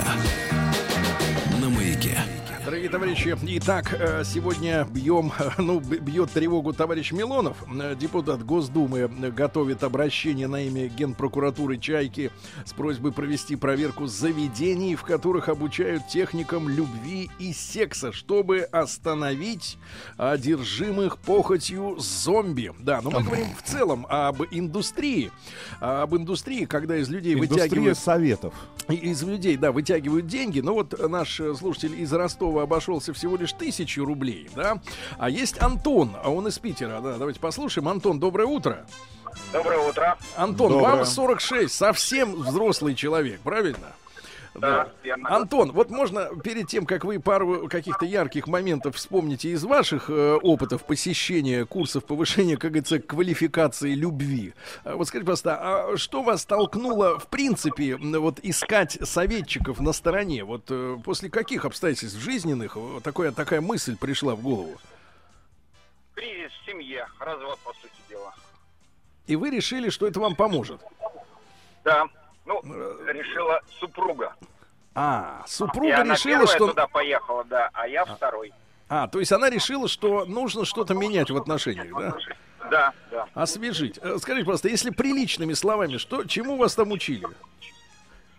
А, слушайте, там двухдневный курс. Первое, что меня поразило, это цена. тридцать за два дня. тридцать Ну, уже не тысяча рублей. Да-да-да, но да, без милиции. Да, да. А, второе, значит, контингент. Там было пятьдесят мужчин, все не маргиналы, все владельцы бизнеса или хорошо зарабатывающие люди. И у всех, э, ну, примерно такие же проблемы, как, э, ну, у всех, наверное, мужчин. То есть, ну, сам, самое яркое, самое яркое, Антон, что вам запомнилось, как вот предлагали освежить отношения в браке? Да как, как? Рассказывали, как женщины думают, как они, э, как, насколько они эмоциональны, как uh-huh. у них на дню там десять раз в плюс и в минус, там любит, не любит и так далее. Uh-huh.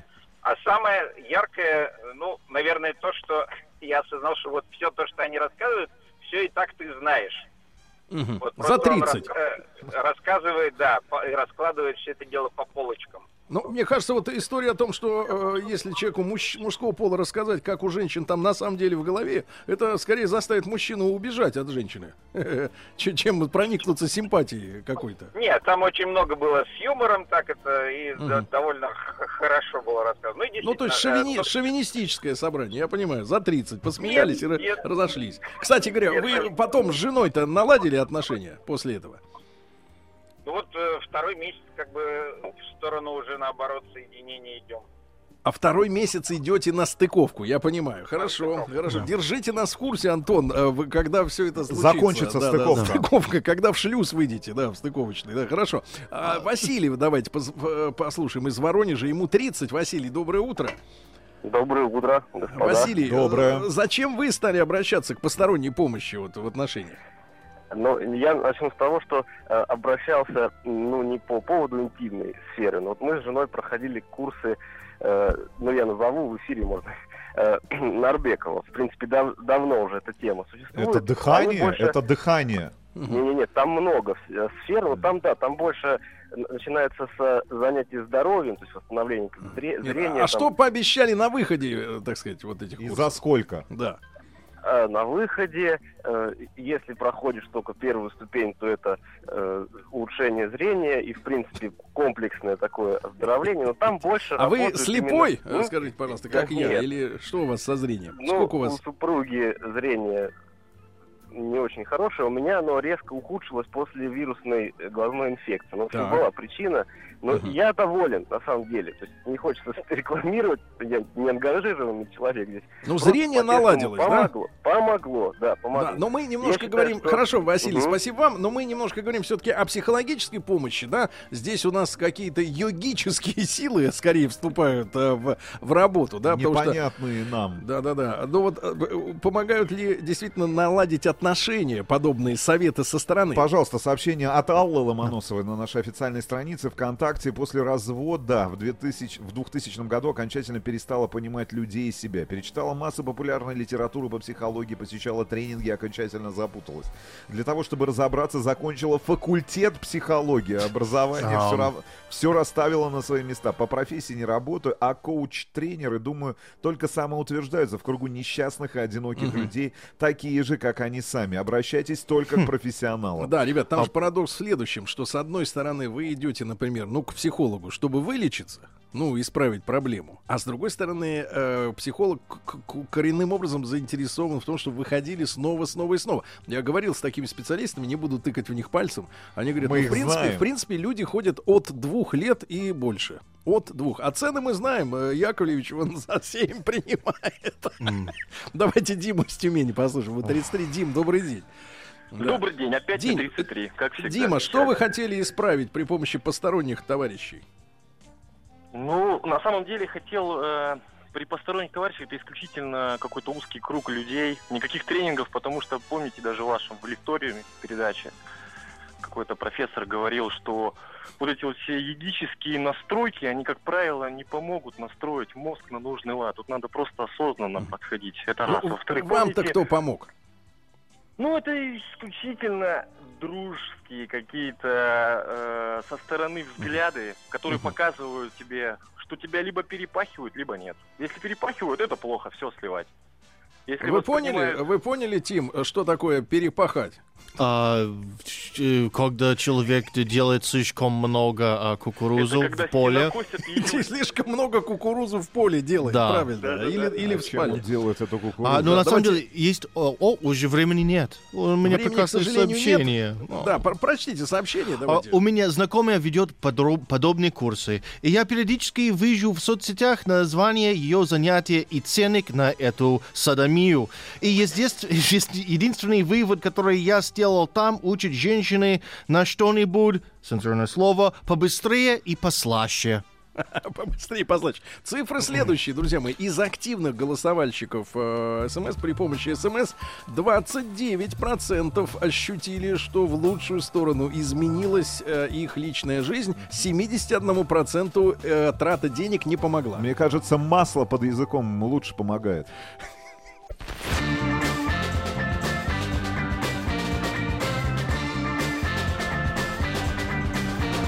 Сергей Стиллавин и его друзья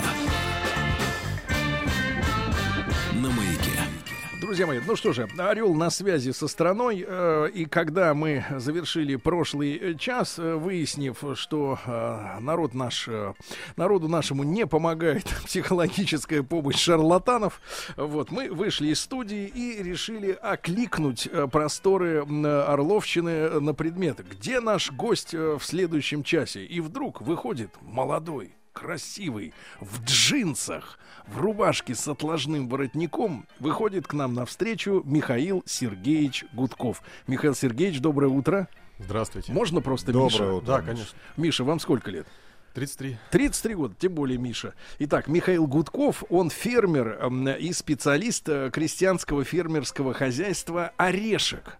Вот, мы перед эфиром немножко поговорили с Мишей, да, пообсуждали эти вещи, и вкратце история такая, что э, еще папа э, в Михаила, да? В начале да. девяностых. В начале девяностых, да, когда, я так понимаю, заработали поначалу некоторые программы, да, помощи вот сельхозпроизводителям. Совершенно верно, да. В девяносто втором году, если быть точным, отец создал крестьянское хозяйство «Орешек», и оно входило в состав ассоциации крестьянских хозяйств, и, соответственно, отец был назначен исполнительным директором.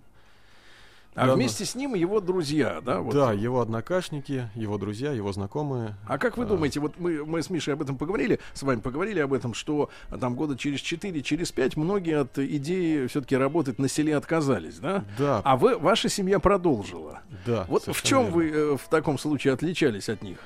Ну, наверное, упорством отца и... умением доводить начатое до конца. Он чем занимался вот в советские годы? До девяносто второго года. Э-э- работой на мебельной фабрике. Это сборка, изготовление мебели. Это строительство. Это строительство девятиэтажных домов. Ну, то есть никакого отношения к сельскому хозяйству не имел? Ну, практически нет. Ну, тебе, как кажется, тебе было восемь лет. Да. А тебе, как кажется, ну, с высоты уже прожитых э, этих лет, извините за тавтологию, а что в тот момент, э, ну, вот, перевернулось в отце, что он решил обратить внимание на именно сельское на, хозяйство. на сельское хозяйство и на работу на земле? Но откуда, откуда эта идея? Как она появилась в его голове? Да, ведь название «Орешек» сразу появилось, да? Да. То я есть думаю... вы сразу решили заняться орехом? Можно сказать и так. Я думаю, это, наверное, что-то вроде смысла жизни.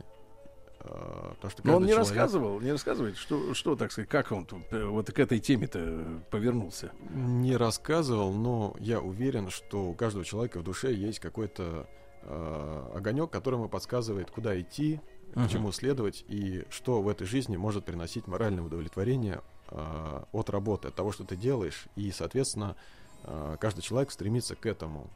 Да, то есть, чтобы не просто работать и получать деньги, да. а именно моральное удовлетворение. Миша, но вы знаете, сколько у нас э, в мире, я не беру нашу страну, я думаю, что весь мир такой, все люди одинаковые, по большому счету. А сколько много мечтателей, да, и как мало тех, кто реально к этой мечте делает шаг ну, навстречу. Совершенно верно, знаю, но я по-прежнему э, поддерживаю выбор отца, uh-huh. и я уверен, что э, данный выбор был сделан осознанно, был сделан э, с дальним расчетом, с далеким расчетом, да, то есть э, и, соответственно... Это было особенно уникально для того времени, от которого мы, честно говоря, и до сих пор не избавились, да, когда прибыль надо получить уже через месяц. Ну, такой бизнес, бизнес до сих пор у нас в долгую, по большому счету, работать не умеет.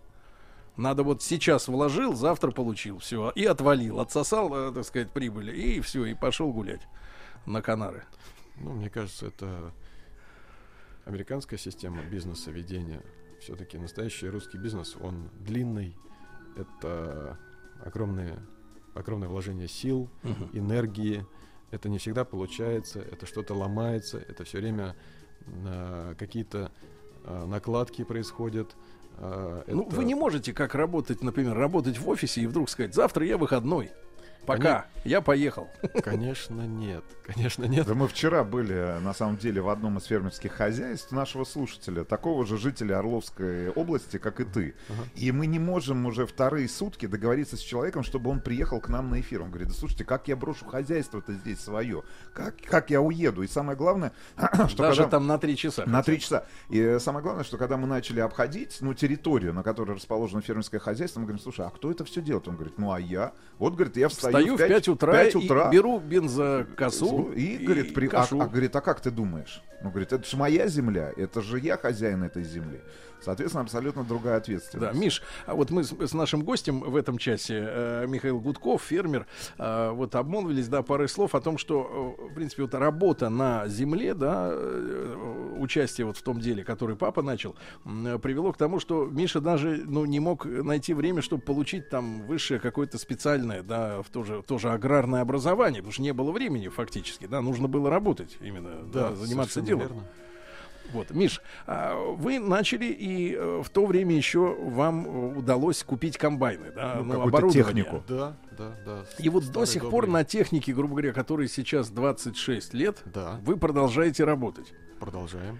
Потому что я смотрю, многие хозяйства, которые начали сейчас, у них нет возможности купить оборудование. Очень и они дорого. Вынуждены вступать в кооперацию с теми, у кого есть эти машины, mm-hmm. и отдавать, собственно говоря, вот как наш вчерашний э, друг. Урожай. Да, урожаем делиться, да, за уборку техникой. Да, и вот такая вот бартерная кооперация между хозяйствами, она имеет место, да?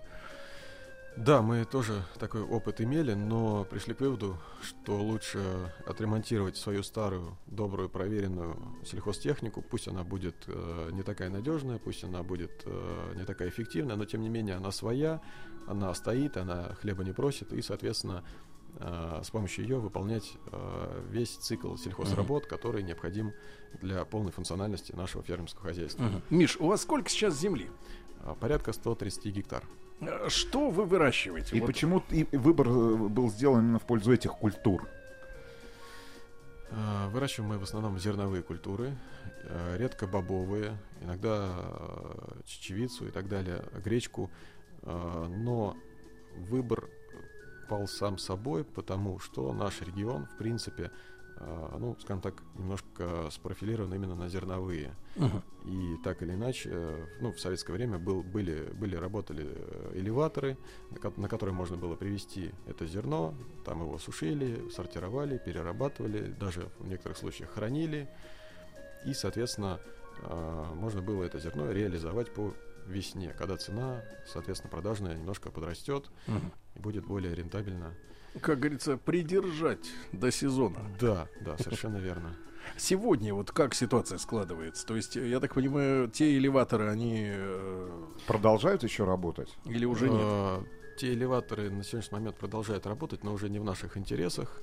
Они продолжают работать. В интересах крупного бизнеса. Да, совершенно верно. То есть, крупные агломераты, которые на сегодняшний момент на рынке показывают себя, более интересные элеватором, поэтому мы маленькие э, с небольшими объемами вынуждены хранить э, зерно, сохранять каким-то образом зерно своими собственными силами э, в своих собственного изготовления э, зернохранилищах угу. и, соответственно, э, бо- бороться за то, чтобы это зерно, эти, этот урожай не снизил качество за несколько месяцев хранения зимой и часть весны. Угу.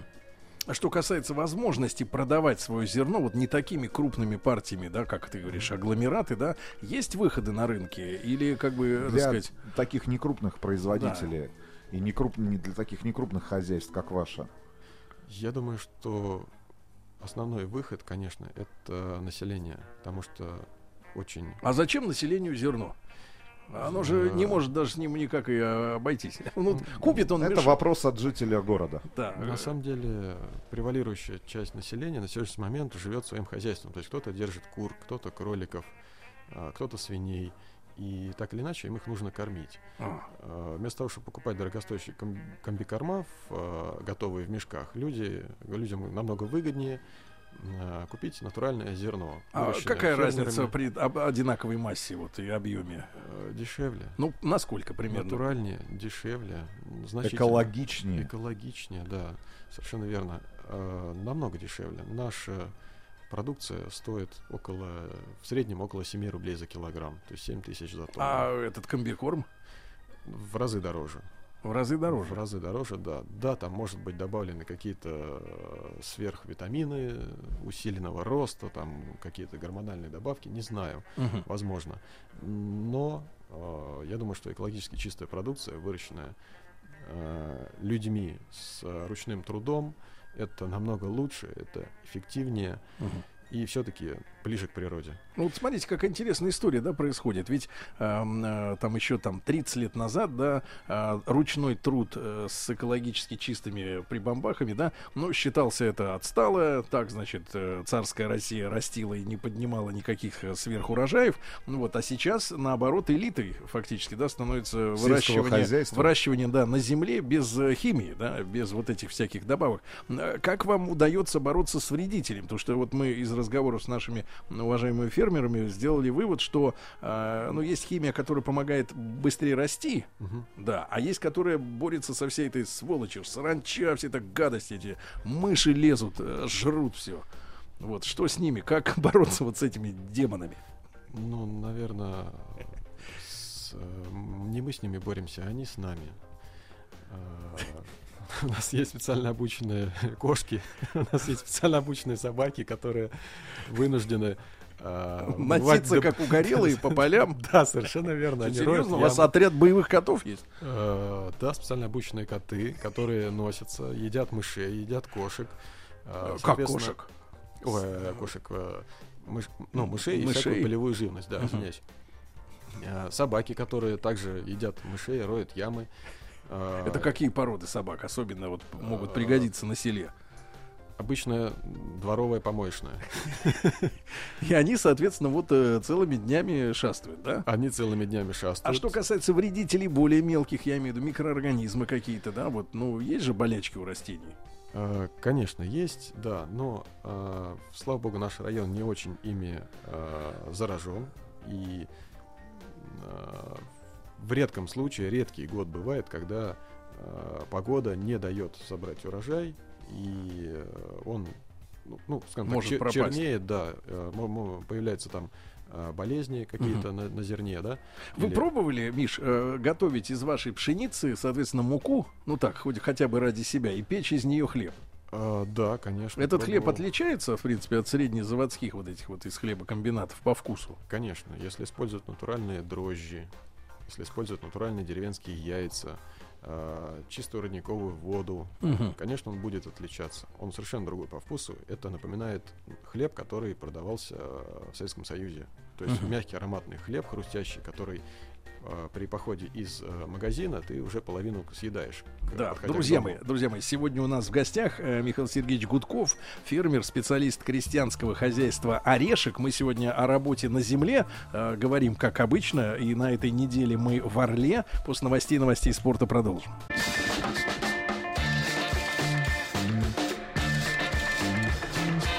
Сергей Стиллавин и его друзья.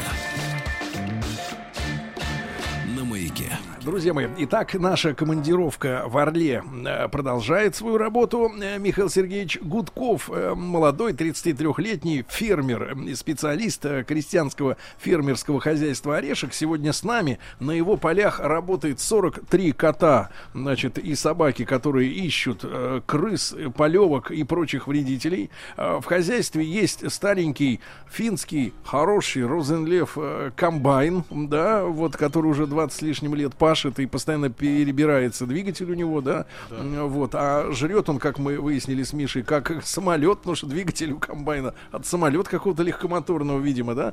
Вот. И вот э, мы затронул я тему э, во время рекламы о том, что, знаете, вот иногда нам внушают такую мысль, пытаются, вернее, рисуют внушить. Картинку. Да, вот почему мы, значит, такие, типа на, наш народ, вот он аврального типа, из серии сидели, сидели, сидели, вдруг сказали, все, завтра надо сделать, все побежали, сделали, и потом опять сидят. Ну, как сидят? Бухают. Вот. И я спросил, а чем вы занимаетесь, Миша, ж- зимой? В надежде услышать вот то, что он разливает наливочку, там чи- чисто с- с- сальца стрижет, да, стругает. Отдыхает. Культурно отдыхает, посещает ночные клубы и вообще, так сказать, личную жизнь обустраивает. Нет, а всю зиму люди занимаются починкой техники, которая ст- старая и уже. И подготовка этой техники к новому сезону. К новому сезону, да. Значит, Миш, о ваших, давайте так, о ваших планах, да, по развитию Про... хозяйства. Потому что сто восемьдесят гектар у вас, да? сто тридцать. сто тридцать, сто тридцать да. гектар. Значит, что в идеале вы хотели бы? Потому что мы поняли, что вы занимаетесь растениеводством, да. Вы, поскольку экологичное производство, вы не можете, например, на одной и той же земле подряд каждый год сажать одно и то же. Вам постоянно нужно менять, да, вот э, высадку разных э, растений, да? Совершенно верно, да. Нужно менять просто землю, да. То есть, допустим, сорок гектар в этом году я посеял э, пшеницы, э, убрал. На следующий год на этой же земле посею гречку. То есть есть какая-то система, какое растение должно идти за предыдущим, да? Да, есть последовательность севооборота и, соответственно... Это э, же наука. Ну, это да, да, да, это наука, это агрономия, в принципе. Но это несложно. И, соответственно, самое главное, давать земле отдыхать, набираться сил, то есть оставлять землю на поры. Угу. И то есть, течение... чтобы она совсем отдыхала, да? Да, чтобы она совсем отдыхала в течение лета, ее несколько раз обрабатывать, чтобы сорняки не вытягивали все силы и микроэлементы. Ну, то есть вспахивают. Uh, да, да, культивируют, спа, uh, спахать обязательно и несколько раз прокультивировать в течение лета, осени и uh, таким образом за год земля очень хорошо отдохнет, наберется сил. Ну вот какая часть зимы, земли должна обязательно отдохнуть? Ну, в процентах, может быть, от всего владения? двадцать-тридцать? Ну, я думаю, что от тридцати до сорока. Должно отдыхать каждый год, да? Я считаю, что... То есть, соответственно, когда фермер, который выращивает на своей земле экологически чистую продукцию без постоянного, там, без нитратов, там, без всяких удобрений, да, mm-hmm. вот, он, если он говорит, что у него сто гектар, то, значит, как минимум, там, треть отдыхает, да, да и на самом деле их там семьдесят, семьдесят, да, то есть надо вычитать большую долю. Да, каждый вот. Так вот, год. О, о планах о ваших. О моих планах... Ну, если вкратце, то свою деятельность в сфере сельского хозяйства я решил акцентировать э, на выращивании экологически чистых продуктов, как я уже сказал, и э, пропаганде здорового образа жизни. Именно с этой целью я создал сайт ультраорганика точка эр эф и собираюсь в скором времени отладить производство и поставку жителям города натуральных, э, производимых нашей фермой продуктов. Ну, что это за продукты, Миш, в первую очередь? В первую очередь это будет э, сыр, творог. Сыр? Да. Ваш? Сыр, да, это мой сыр по старорусским традициям. Э, это будет творог, это будет, будут проростки пшеницы, ржи, некоторых бобовых, э, зеленой гречки. Это будет натуральный... Зеленая гречка? Да. Это да. Что за тема? Незрелая, да, как чай? Первый раз слышим о зеленой гречке. Что такое зеленая гречка? Она не то, что не зрелая, она зрелая. Просто она не проходит процесс обжарки. То есть а, вот это, то, что точнее, мы покупаем ну, не, в мешках, в пакетах, в магазине... Это уже не натуральная. Нет, это, это натуральная гречка, просто она проходит вот процесс термической обработки. обработки. А зачем да. это делается? Для того, чтобы ее обрушить. Обрушить? Ну, то есть э, из гречихи сделать так. гречку, да, то есть убрать шелуху. Шелуху. Mm-hmm. А вы да. хотите в шелухе продавать? Нет, я хочу именно зеленую гречку, которая э, содержит в себе все полезные микроэлементы. До прохождения термической обработки. А продавать. Как с нее снять шелуху-то? Ну, есть специальные способы, механические, да, то есть механическим путем. Да, конечно, это не элеватор, это не те объемы, это не сотни тонн будут, но это будут какие-то килограммы, mm. десятки килограмм. А ты сам ел вот э, из такой гречи? И, что-то? И чем отличается по, по вкусу? вкусу Да. Может быть, зеленая гречка, гречиха пророщенная, пророщенная, пророщенная. Да, я не только ем, ел я и ем каждый день на, на завтрак обязательно а, что-то собственного производства. Это, ну, ми, скажем так, каждый месяц я меняю, да, то есть это гречка, а, пшеница, рожь, а, эти культуры я меняю. Сейчас я хочу а, некоторые бобовые применить, в частности, чечевицу пророщенную. Ну вот, а вот питание. Про гречку, вот про зеленую, что ага. ты с ней делаешь? Как ты ее готовишь? Она проращивается. Элементарно заливается водой, проращивается. И а, как, когда появились небольшие росточки, так. А, я ее пропускаю через мясорубку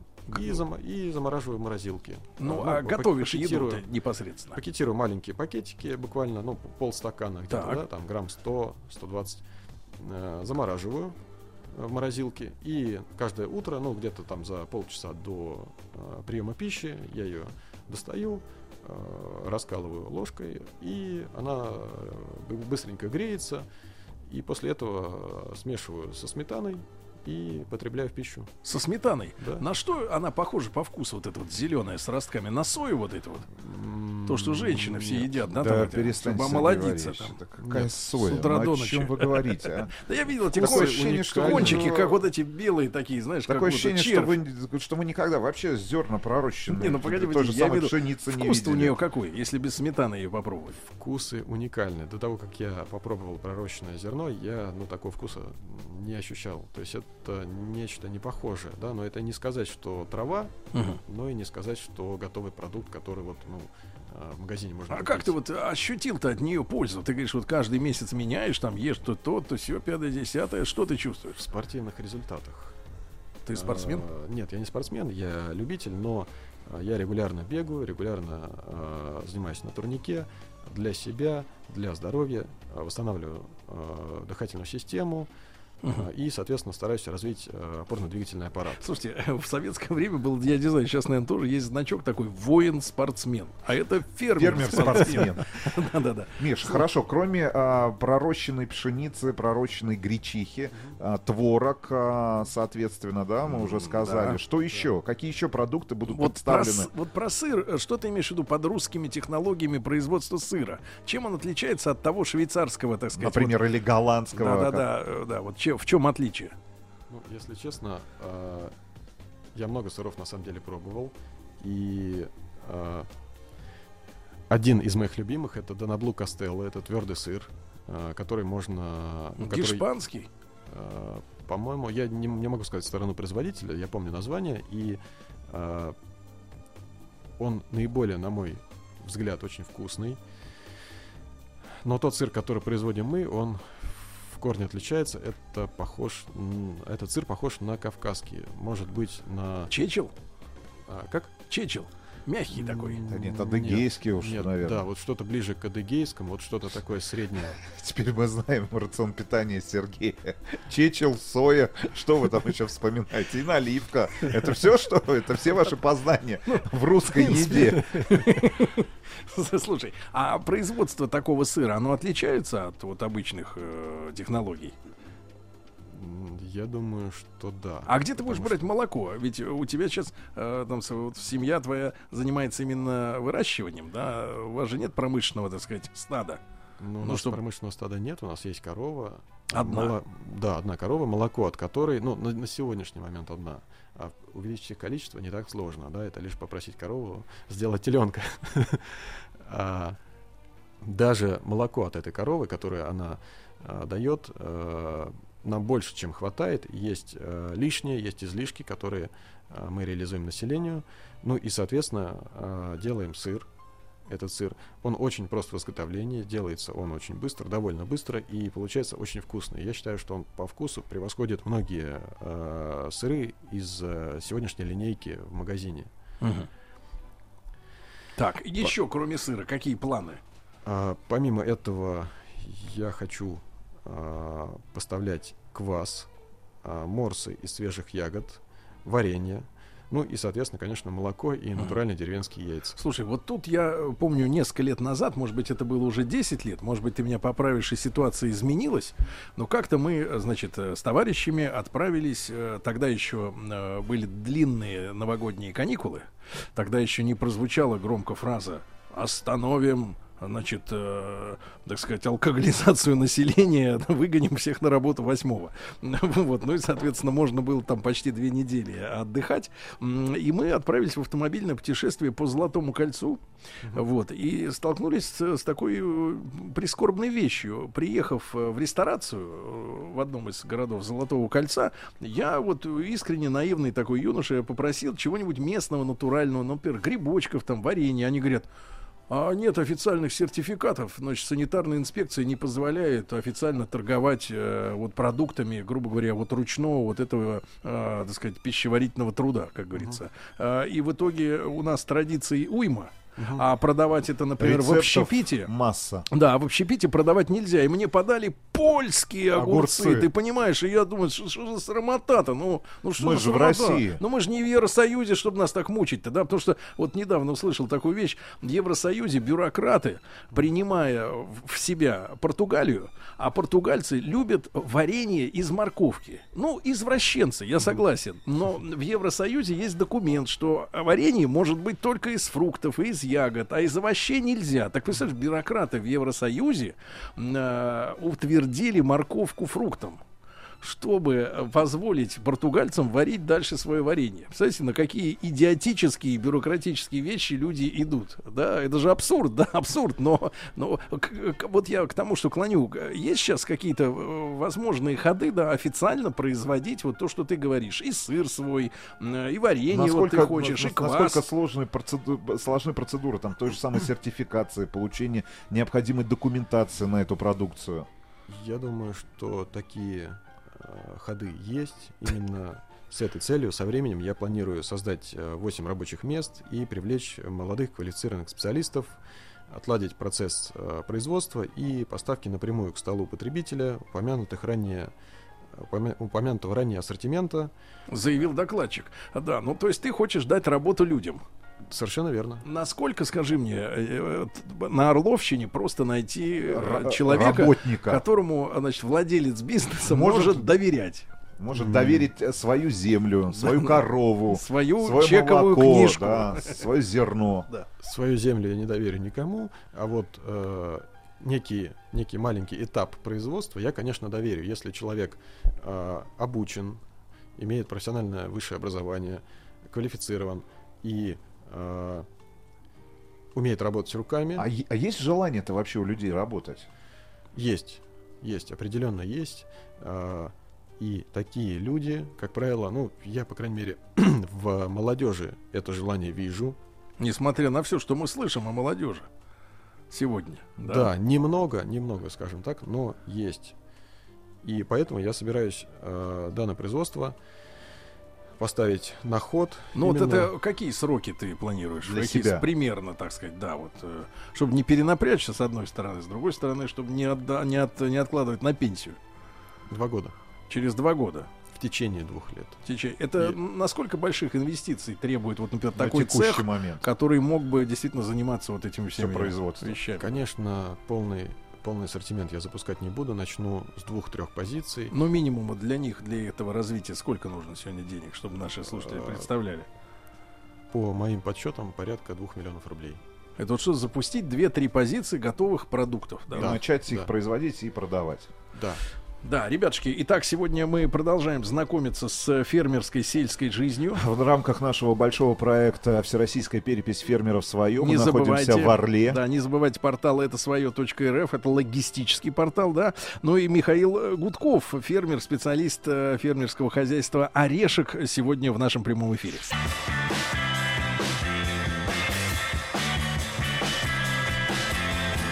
Сергей Стиллавин и его друзья на маяке. Дорогие друзья, из, э, так сказать, из Орловской студии мы выходим в эфир на всю страну, на весь мир, благодаря современным технологиям. И э, мы э, на этой неделе, да, у нас специальная такая фермерско-крестьянская э, командировка. Э, Михаил Сергеевич Гудков, фермер и специалист э, хозяйства «Орешек», у нас сегодня э, в гостях. Миш, э, пожалуйста, э, еще о своих планах, да, и, и, наверное, и об общих проблемах, да, которые есть сегодня у крестьян, у хозяйства. Хозяйственников, да, которые, в принципе, фермеров, можно и нужно решать, помогать людям. Говорить да. об этом. Пожалуйста. Да, основные проблемы, с которыми сталкиваются наше хозяйство по сей день, одни и те же из года в год. Это отсутствие современной сельхозтехники, это острая нехватка знающих свое дело рабочих рук, это постоянно растущая стоимость горюче-смазочных материалов, это необходимость ежегодного применения новых семян, добавление цикла переработки соломы на поле в связи с ужесточившимися экологическими нормами. Uh-huh. Ну и, конечно, самая главная проблема большинства хозяйств, включая наши, это сохранение урожая до весны без потерь в качестве продукта. Эти проблемы постоянно, ежегодно uh-huh. существуют практически в каждом на крестьянско-фермерском хозяйстве. Я так, Миша, вот слышал уже много, от многих наших вот собеседников, и очных, и телефонных, заочных, о том, что а, нужно возвращать э, кооперацию, да, между хозяйствами и какие-то общие, какие-то объекты достроить для многих хозяйств. Ну, например, тут те же элеваторы, да, может быть, может быть, не таких огромных мощностей, как в советское время, такие гиганты, да, но скидываться, да, с, в складчину и объединяться, да, я так понимаю. Совершенно верно. Кооператив э, в сельском хозяйстве необходим, очень нужен. И работая вместе, работая в одном направлении, гораздо проще и, и эффективнее будет достичь определенной задачи. Например, сохранить зерно. Угу. То есть э, выбрать помещение, э, оснастить его э, необходимой вентиляцией. Э, присматривать? Конечно, присматривать, охранять не обяза- обязательно нужно. Э, не бороться с вредителями, то есть не допускать их э, к урожаю. Ну, это крысы, мыши. Ну да, да. И, соответственно, э, ежедневно вентилировать данное зерно. Mm-hmm. Потому что э, оно может загореться, то есть э, начать плеснеть. То есть оно сначала преет, если влага там, да, не, не, и потом может быть даже взрыв, потому что э, в интернете можно найти даже видео, когда взрываются элеваторы, да, это такая это серьезная штука. До взрыва я не доводил, но... Но пожар был, да? Ну да, зерно горело, то есть непосредственно э, плеснело с выделением тепла, угу. и, соответственно, э, теряло все свои качества, становилось фуражным. Угу. Именно с этой целью, отладив производство в дальнейшем, свое производство в дальнейшем, я планирую применить данную модель импортозамещения продуктов питания для других фермерских хозяйств России. Я уверен в том, что если каждое хозяйство будет иметь свой уникальный узкий профиль производства определенных продуктов питания, ну и, соответственно, поставки их напрямую потребителю к столу, то большинство трудностей, таких как хранение урожая в ожидании более выгодной э, цены на рынке, дороговизна необходимого количества горюче-смазочных материалов, э, острая необходимость э, приобретения современной высокопроизводительной сельхозтехники значительно снизится сами собой и, как следствие, снизит финансовую нагрузку на данное непосредственно угу. конкретное хозяйство, что, в свою очередь, неизбежно приведет к росту и развитию этого маленького предприятия. А, как следствие, всей сельскохозяйственной отрасли а. в целом. Миш, не могу не задать вопрос. Вот скажи, пожалуйста, крестьянские хозяйства, ну, судя по нашей та же базе данных, да, их много, но, тем не менее, я так понимаю, пока что рынок не пришел к насыщению, да, вот этими продуктами. То есть, я имею в виду, реализация не, в ней нет сложности особой, да, найти потребителя. Наоборот, есть какой-то голод по этим продуктам, да, сегодня? Сложности нету. Есть сложность э, сформировать продукт, угу. потому что современные тенденции обязывают, э, чтобы у продукта был непосредственно э, упаковка, угу. товарный вид, товарный вид, да, упаковка. Соответственно, э, данный продукт должен как-то сертифицироваться, иметь какие-то разрешительные документы. Все-таки это продукт питания, а с работами, э, с работой С, продуктами, с продуктами питания допускается э, довольно квалифицированный персонал. Не просто персонал, да, именно квалифицированный персонал. Mm-hmm. Это СЭС. Здоровый персонал. Да, санэпидемслужба обязательно э, нужно проходить. Соответственно, э, все это в совокупности делает некую цепь последовательных, последовательных действий, которые необходимо проходить mm-hmm. для того, чтобы организовать поставку данных продуктов питания. Миш, мы, э, давай с Рустамом Ивановичем э, желаем тебе э, реализации твоих планов и ближайших на два года, и по всем остальным позициям. Да? Спасибо тебе и пап, передавай с мамой привет от нас, да, за труд, да, за тяжелый труд на самом деле. Обязательно свяжемся, свяжемся через некоторое время, да, да, для да, того, да. чтобы статус узнать. Да, и, и, конечно, продолжим наблюдать за пациентом Рустамом Ивановичем, как он будет употреблять проросшие там гречиху, семена всякие. Да-да-да, посмотрим, к чему это все приведет. Миш, спасибо огромное. Спасибо, Михаил, вам Михаил, спасибо. Михаил Гудков у нас сегодня был в гостях, фермер орловский. Ну а в следующем часе о двухсотлетии, в двухсотлетнем юбилее Ивана Сергеевича Тургенева поговорим. Оставайтесь с нами.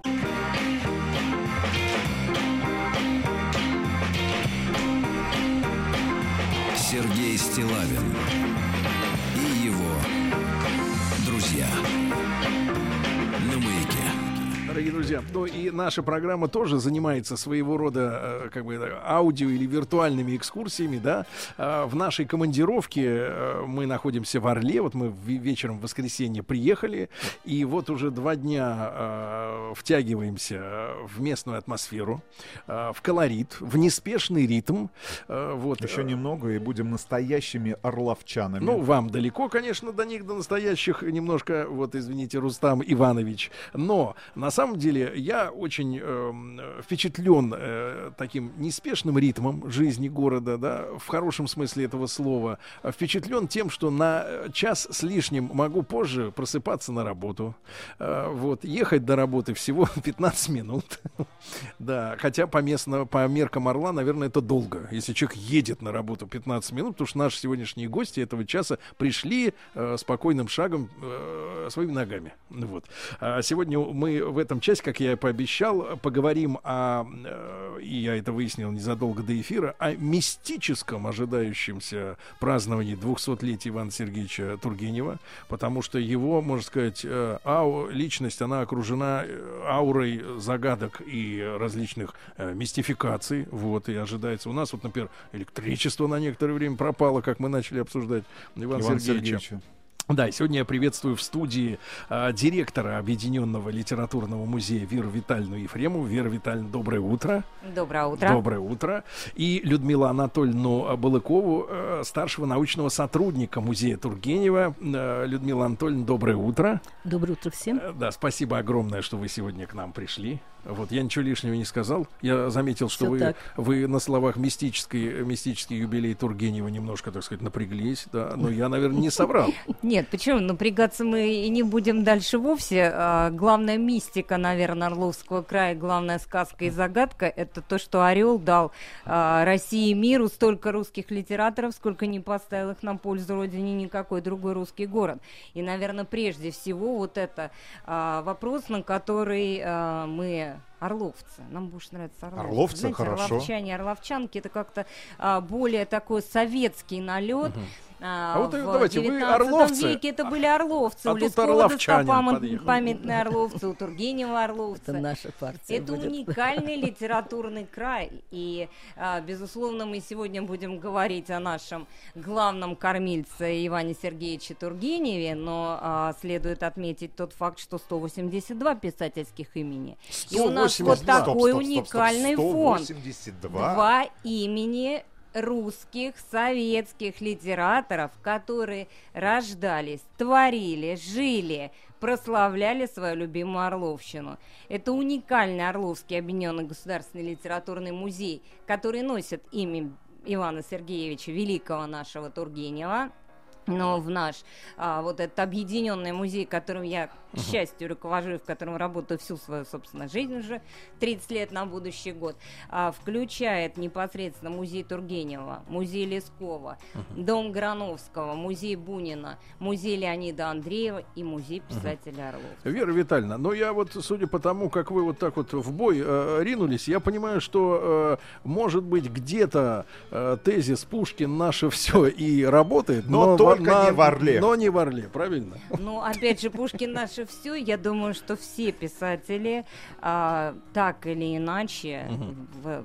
взращены uh-huh. на, на Пушкине. Поэтому uh-huh. этот лозунг никто uh-huh. из нас отрицать не станет. Людмила Анатольевна, а почему вообще товарищ э, Тургенев, он, господин, вернее, конечно, э, решил стать писателем? Как у него так в жизни случилось? Ведь мог жить, как все остальные помещики. Например, как главный герой нашего прошлого часа, быть фермером. Ну, тогда таких ну, не было, конечно. Не получилось у него быть фермером. Он даже, в конце концов, сказал: ничего, кроме как писать, я не могу. А он, но, впрочем, очень много умел еще, кроме этого. И вы знаете, я как раз думаю, что здесь Пушкин сыграл э, самую главную роль. Ему пришлось видеть живого Пушкина. Первое, что он читал и запоминал наизусть, как наши дети, как многие из нас, «У лукоморья дуб зеленый». И, кстати, знал э, эту прекрасную поэму наизусть, как и вообще всего Пушкина наизусть говорят. Вот, видел Пушкина в гробе, вот этот мистический час, угу. когда он даже не знал, что с ним происходит, когда какая-то что-то спустилось на него. Недвижим он лежал, и томен был скорбный вид его чела. Вы знаете, я думаю, что этот момент много решил в судьбе Тургенева. И его повлекло именно в это время в литературу, хотя он писать начал намного раньше. Я так понимаю, что первые стихи он стал писать в двенадцать-тринадцать лет. Uh-huh. Вот. Ну, а потом все это дальше двигалось. В тысяча девятьсот тридцать восьмом году, когда ему было где-то девятнадцать-двадцать лет, у него уже были переводы из Шекспира, э, из э, Софокла, э, переводил древних. Вот это знание языков его тоже очень подвигало. Античные авторы очень подвигали к литературе. Сложный вопрос, uh-huh. большой вопрос. Вот не могу не спросить о такой вещи. С одной стороны, э, здесь поместье Тургенева, да? С другой, э, значит, мы знаем товарища Тургенева как э, такого завсегдатая заграничных, можно сказать, так сказать, этих... Э, курортов. Э, ну, не только курортов, но и просто э, знатока заграничной жизни. Э, смотрел на родину со стороны и как-то вот подмечал, да, чем дальше, тем яснее. Потом вот эти вот женщины иностранные все, да, вот... Как бы. Все иностранные все. Женщины. Была только одна иностранная. Да-да-да, ну это одна всех стоит. Какой провокатор Сергей. Нет, получается, да, вот как... Вы нам объясните, потому что иногда сложилось достаточно примитивное представление, Нет, которое, да, предвзятое, превратное, и а я вам описываю народную боль. На... Вот, у нас наверное, ведь как? Вот, только вот, тут по-другому ведь... все Нет, тут ведь, тут ведь какой парадокс? Вот, например, Достоевский, да, он, с одной стороны, проматывал капиталы там в казино, Да, да. Мы, но даже, за, мы даже но видели, зато... говорят, вот это самое... И жил, и путешествовал да, в Европе, да. и тоже, безусловно, да, все но... европейское хорошее да, представлял. Товарищи, товарищи э, дискуссию вернем в русло. Значит, но, соответственно, принесите графин и скатерть. Так вот, и стакан, да. Так вот, но у нас сегодня диспут о роли, да, но, с другой стороны, русский писатель, да, и, например, те же иностранцы, вот кого не спросишь, кого знаете из русских? Понятно, Гагарин, так сказать, да, этот самый обязательно Достоевский, приплетут, Чехова туда засунут, Толстого. А Тургенева-то не называют. Причем Тургенев-то, да, как бы он у нас в мозгах как вот примитивно, я согласен, примитивно все, но жил за границей, там э, крутил роман, вот, хороший, и книги у него прекрасные, но почему-то не в первых рядах его называют как русского классика. Вот в чем? Не хватает, как и Орловской губернии, промоушена. Да, какой-то вот, какая-то вот в этом деле парадокс. Была вот, удивительная, про... конечно, вы абсолютно правы. Да, в чем дело? Удивительно, человеческая скромность отличала Ивана Сергеевича. И вот э, то, что называется пиар, для него было глубоко не свойственно. Какая-то углубленность внутренняя, созерцательность, мягкость человеческая, э, сложность характера. Э, но я думаю, что вот тот самый всечеловек, который, который Тургенев э, считал, что это вообще-то бог знает что, сапоги в смятку, э, всечеловек Достоевского, я думаю, вот эта всемирная отзывчивость была Тургеневу в высшей степени свойственна. Поэтому где бы он ни был, он всегда был русским человеком, всегда говорил о России на всех языках, которыми он владел, многими. И, э, конечно, э, я думаю, что первым действительно с Россией познакомил европейцев Тургенев. Это величайший Величайшая его заслуга, которую сейчас, может быть, нам Тургенева сейчас очень не хватает именно. Ну вот, поразительно, то Тургенева любит. То есть он был нашим окном, их окном, окном в России. Давайте так, Стивеном Сигалом. Тихо, uh-huh. это очень свежий uh-huh. пример, мы еще uh-huh. не знаем, как дело uh-huh. вернется, брат. Ну, да, да, конечно. То есть он как бы рассказывал, да, правильно, Европе о нас. Да, э, вы сказали, прорубил окно в Европу, да. Посол от русской литературы в Европе, так его называли при жизни. И вот поразительно, Вера Витальевна свидетель тому, что несмотря на как бы вот это внешнее Толстой, Достоевский, Чехов, во, во всех уголках появляются именно снизу инициативы празднования Тургенева, его чествования, маленькие и большие общества, какие отдельные люди, которые, так сказать, говорят о Тургеневе, пишут о Тургеневе, его любят, его продолжают любить тихой русской любовью. Вот это... это мир, мир. Да, это и, мир именно, мы да, говорим это сейчас мир. О, о России, безусловно. Его можно ведь возникает... назвать мировым писателем, правильно? Не только для... Вы знаете, его вот Александр Яковлевич Звегильский, которого вы знаете, который является э, директором музея Тургенева Бужевали, кстати, единственного музея русского писателя за границей, он его называет «человек мира». Не в смысле космополит, а человек мира, который, вот образованность Тургенева, его способность понимать другие народы и пуще всего э, говорить, э, растолковывать Россию, потому что он знал, на каком языке надо говорить о России с испанцами, французами, немцами. Вот он обладал э, в высшей степени вот этой способностью всемирной отзывчивости, какой обладал Пушкин. И с этой точки зрения он несравненный ученик Пушкина. Недаром же э, Павел Васильевич Жуковский, сын Жуковского, подарил Тургеневу перстень Пушкина. Э, помните, Пушкин раздавал свои перстни перед смертью.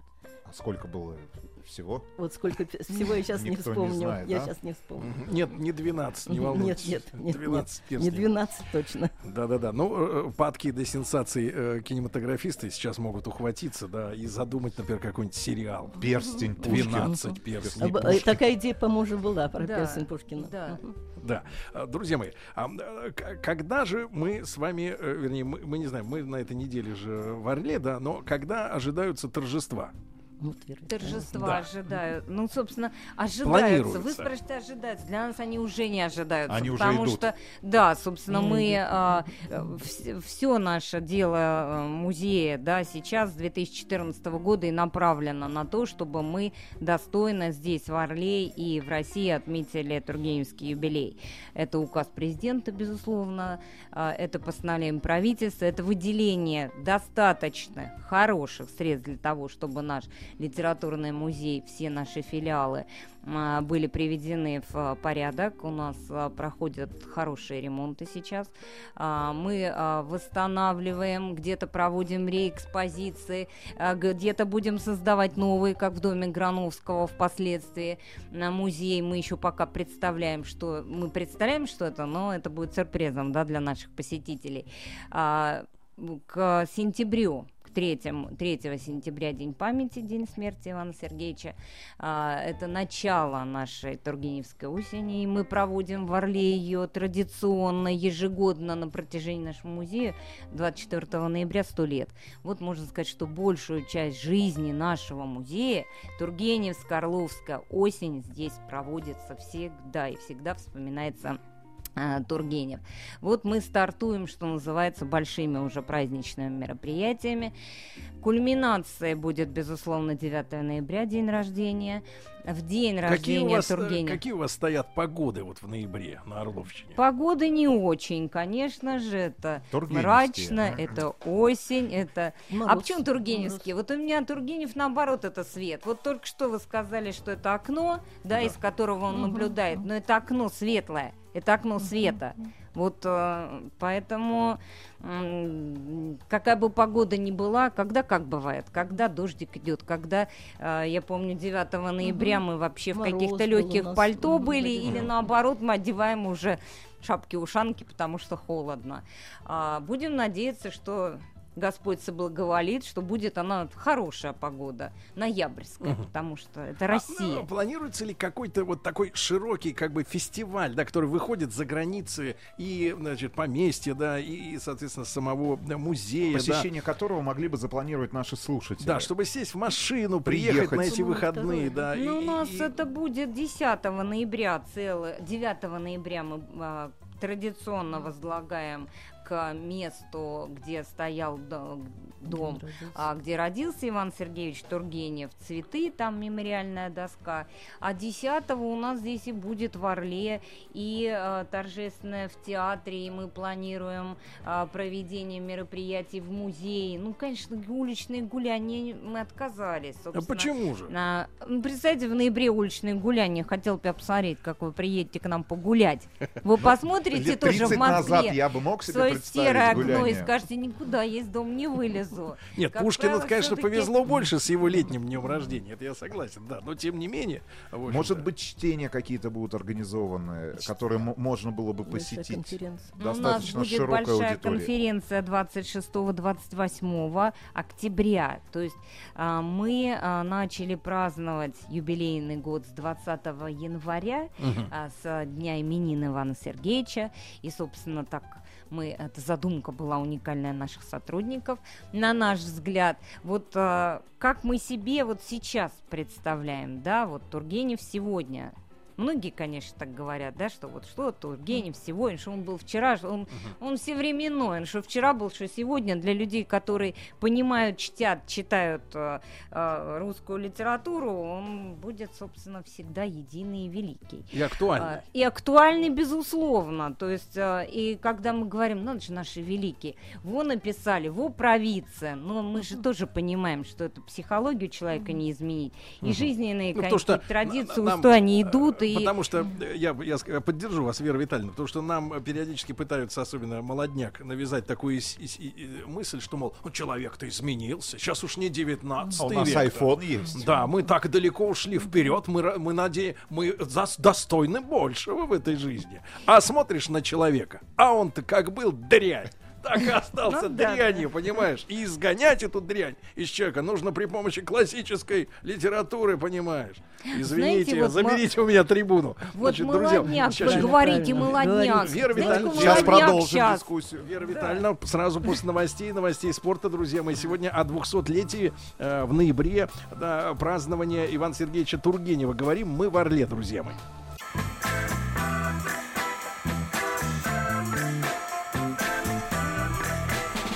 Сергей Стиллавин и его друзья на на маяке. Дорогие товарищи, друзья, продолжается заседание Тургеневского комитета в городе Орле. В прямом эфире наше утреннее шоу вещает из этого прекрасного города, с которым мы уже находимся, в котором третий день. Знакомимся с людьми, с кухней, с обычаями, с ритмами, да? И вот. В десять тридцать пять стали орловцами. Да-да-да. И э, я вижу, что... Не вот, орловчанами, вижу, орловцами. Время к обеду подходит. У нас, у нас есть студийные часы в компьютере, в котором точное московское время. Вылезла только что реклама «Как засолить огурец». Вот, это прекрасно. Кстати, вчера нас фермеры угощали чудесными орловскими огурчиками малосольными. Да, спасибо им огромное. А сегодня у нас разговор о, об искусстве, о литературе, в конце концов, о душе. Высоком, Сергей в конце Валерьевич. Концов, от души, да, потому что с нами сегодня Вера Витальевна Ефремова. Вера Витальевна, доброе утро еще доброе раз. Доброе утро. Да, директор Объединенного литературного музея, и Людмила Анатольевна Балыкова. Людмила Анатольевна, доброе утро еще раз. Да, старший научный сотрудник музея Тургенева. В ноябре торжественное празднование, и вот мы провели дискуссию с нашими дорогими гостями, вернее, мы у них в гостях в городе, они у нас в студии. Вот все мы гости в этом мире, как говорится. Вот провели э, э, дискуссию на тему, э, нужно ли нам широк, широко, как говорится, разгуляем народным отметить э, день рождения Ивана Сергеевича. Нужно. Музейные работники категорически против. Говорят, например, популяризации эти... тех да. же самых чтений, произведений, да. правильно? Например, великого лучший автора. Чтец Тургенева да. наизусть. Да нет, ну это сейчас почему? Мы, мы не против. Мы а, говорили о том, что не очень хороша будет погода. Угу. А то, что мы приглашаем всех в Орел в дни празднования юбилейных, да в любое время приезжайте. Давайте мы как федеральная радиостанция поддержим двухсотлетие, правильно, а великого русского нужно... автора. И обязательно в эфире, в нашем эфире прозвучит специальный проект, который будет посвящен да. Ивану Сергеевичу. Да. Да, например. А в вашем эфире вы читаете Тургенева? Вот мы... взяли бы и почитали. Вот мы и говорим вам, мы обещаем, вот. берем на Потому себя эти говорят, обязательства. А как вы читаете? Мы читаем, но мы у читаем нас очень вот хорошо. Наш музей, который все эти программы представляет. Но наши. Вот я согласен с нашими гостями вот в каком моменте. Дело в том, что вот мы, я заговорил, например, о товарище Лескове, тоже светочи mm-hmm. земли орловской, да, но... А груз... товарище Бунин? Нет, нет, но грустная история, да, зарубила, так сказать, мужа... Кто? Да, женщина из любви, зарубила. Какая? Значит, значит, получается, если так вот... Ну, вы леди, сейчас о каком произведении? Леди Магнит, а, да, хорошо. Зарубила. Значит, ну там тема какая, что м- если делать Лескова, например, героем э, Орловской области и фишкой такой, да, экскурсоводческой, например, или туристической, то, получается, надо устраивать какие-то вот эти ресталища. Э, вот, э, это, это нехорошо. Я, опять же, вот, а Иван Сергеевич, например, это значит нам, что ж, девятого ноября топить собаку? Нет. Нет, правильно. Здесь вот отопили, да, собаку. Сергей Валерьевич, Сергей Валерьевич, ну что, что, что, что за клише, чернуха, что да. чернуха. Нет, но, но мы с детства все впитали эту всю историю. Я плакал лично в школе, когда дочитывал плачут это произ... всем, произведение, естественно. Вот, оно очень грустное, очень печальное, да, «Отцы и дети», но тоже произведение, которое не, не внушает оптимизма. Мне, когда я был ребенком э, в отношении моих родителей... Может быть, вам перечитать когда я стал ра- родителем в отношении моих детей, я понимаю, что вот эти все нестыковки, о которых, так, собственно, говорит русская классика, да, межпоколенческая, это очень серьезная история, да. То есть хорошо там у них, например, где-нибудь в Испании какие-нибудь там Дон Кихот Ла-Манческий сражался с мельницами, и все, и никого, никого не убил, правильно, пальцем ну, не кончил, тронул. Тоже очень грустно. Тоже очень грустно, да, и все как-то не Сергей весело. Не дочитал книгу. Весело только на Рейму. Остановился. Остановился на На битве с, на Дульсине. С... Да, да, да. С мельницей. Товарищи дорогие, значит, а, а, хорошо, значит, к празднованию массовому мы подходить не будем, правильно? Будем мы действовать элегантно. Мы приглашаем всех гостей в третью пятницу июня практически ежегодно проходит большой Тургеневский праздник, и мы в этом году угу. его уже с большим успехом угу. провели, и а, было очень много туристов в Орле. А, я, вот, я вот о чем думаю. Если сто восемьдесят два писателя, да, так или иначе связаны с Орловщиной, да, а если брать исторические границы э, края... Ну, да? мы и берем губернию. Да, вот да, да, я да, сейчас да. говорю Липецкая, об Орловской да. Липецк, губернии. Липецкая, Липецкая, Липецкая часть Липецкой да. и Брянской. То, может быть, смотрите, сегодня есть, например, э, я не беру писателей, э, которые там ногами пишут, значит, у нас есть и таких сегодня масса, да, коммерческих писателей. Но если брать э, людей, действительно, которые которые думают о России. Если мы говорим, что Тургенев думал о своей стране, да, представлял ее за границей, э, нашу родину, да, то э, устроить, например, писательский какой-то фестиваль. Например, Захар Прилепин и другие авторы замечательные, да, которые сегодня поднимают актуальные темы. Э, писатели, которые радеют о своей родине. Что может быть более русского, чем Орловская область сегодня в России, да, вот по всем параметрам. Литературная, да. И литературная, да. Все, вот давайте это... назначим литературная столица России. Орел. Да, да. Но мы Всё. говорим, что Орел — это третья литературная столица России после Москвы и Петербурга. Нет, давайте просто литературная столица. Питер с Москвой поделится. Они и так, так сказать, у них много фишек всяких. Там ему взяли. На этом мы решили. И, и ну, мы уже говорим об да. этом давно, и, собственно, да. обозначил а, наш край орловский литературным Дмитрий Сергеевич Лихачев. Вот, вот, это, авторитет. Тем более, да, кстати такое говоря, знаковое выйдет... для России и вообще для всех угу. ученых имя. И угу. здесь, побывав на Орловщине, угу. Дмитрий Сергеевич так и сказал. Людмила Анатольевна, не могу вас не спросить о важном, потому угу. что мы все-таки, так сказать, вы, конечно, угу. нас э, винили в том, что мы тут, ребята, дожили до седых волос, он Рустам Иванович посидел уж весело, борода седая. Вчера постригли как следует в армии. А так вот, обнажили, так сказать, седину. Превратили из персов в э, турка. Да-да, ну это у них местные, так сказать, приколы арабские. Так вот, э, э, хотел спросить вот о чем. Почему же Иван Сергеевич-то э, вот все-таки не смог встретить э, такую большую любовь среди соотечественниц? Вот это вот нас... Хороший вопрос, очень Сергей сильно, очень сильно печалит. Хороший вопрос. Да, печаль. Неужели... Вот он же... Такой ощущение, что мы на программе нет, «Пусть говорят» нет. с Андреем Малаховым. Без Андрея Малахова. Без Андрея. Без Андрея. Малахова. Почему он вот все-таки встретил, несмотря на то, что был такой русский, замечательный, и, и душу русскую понимал, а вот женщину-то встретил чужих, так сказать, умонастроений. Как вот так вышло? Ну, знаете, по- полюбится сатана пуще ясно сокола, говорят, да, в народе. Но я, конечно, я, конечно, я, конечно, этого не скажу, потому что Полина Виардо была женщина со гениальная. И по характеру была удивительна, подходила ему. Человек властный и в то же время талантливый, воплощавший музыку в себе. Влюблялись в нее десятками. Uh-huh. Вот. Ну, конечно, поклонников было, видимо-невидимо. Тургенев со своей мягкостью, как говорят, некоторой нерешительностью, хотя я с этим не согласна. Он, человек был там, где надо, решительный, был однолюбом. Mm. Вот. И до Полины Виардо не встречал такой любви, которая бы его захватила полностью. Да, Полина Виардо была недоступная любовь. Вы знаете, есть род охотников, да, которых именно влечет недоступное.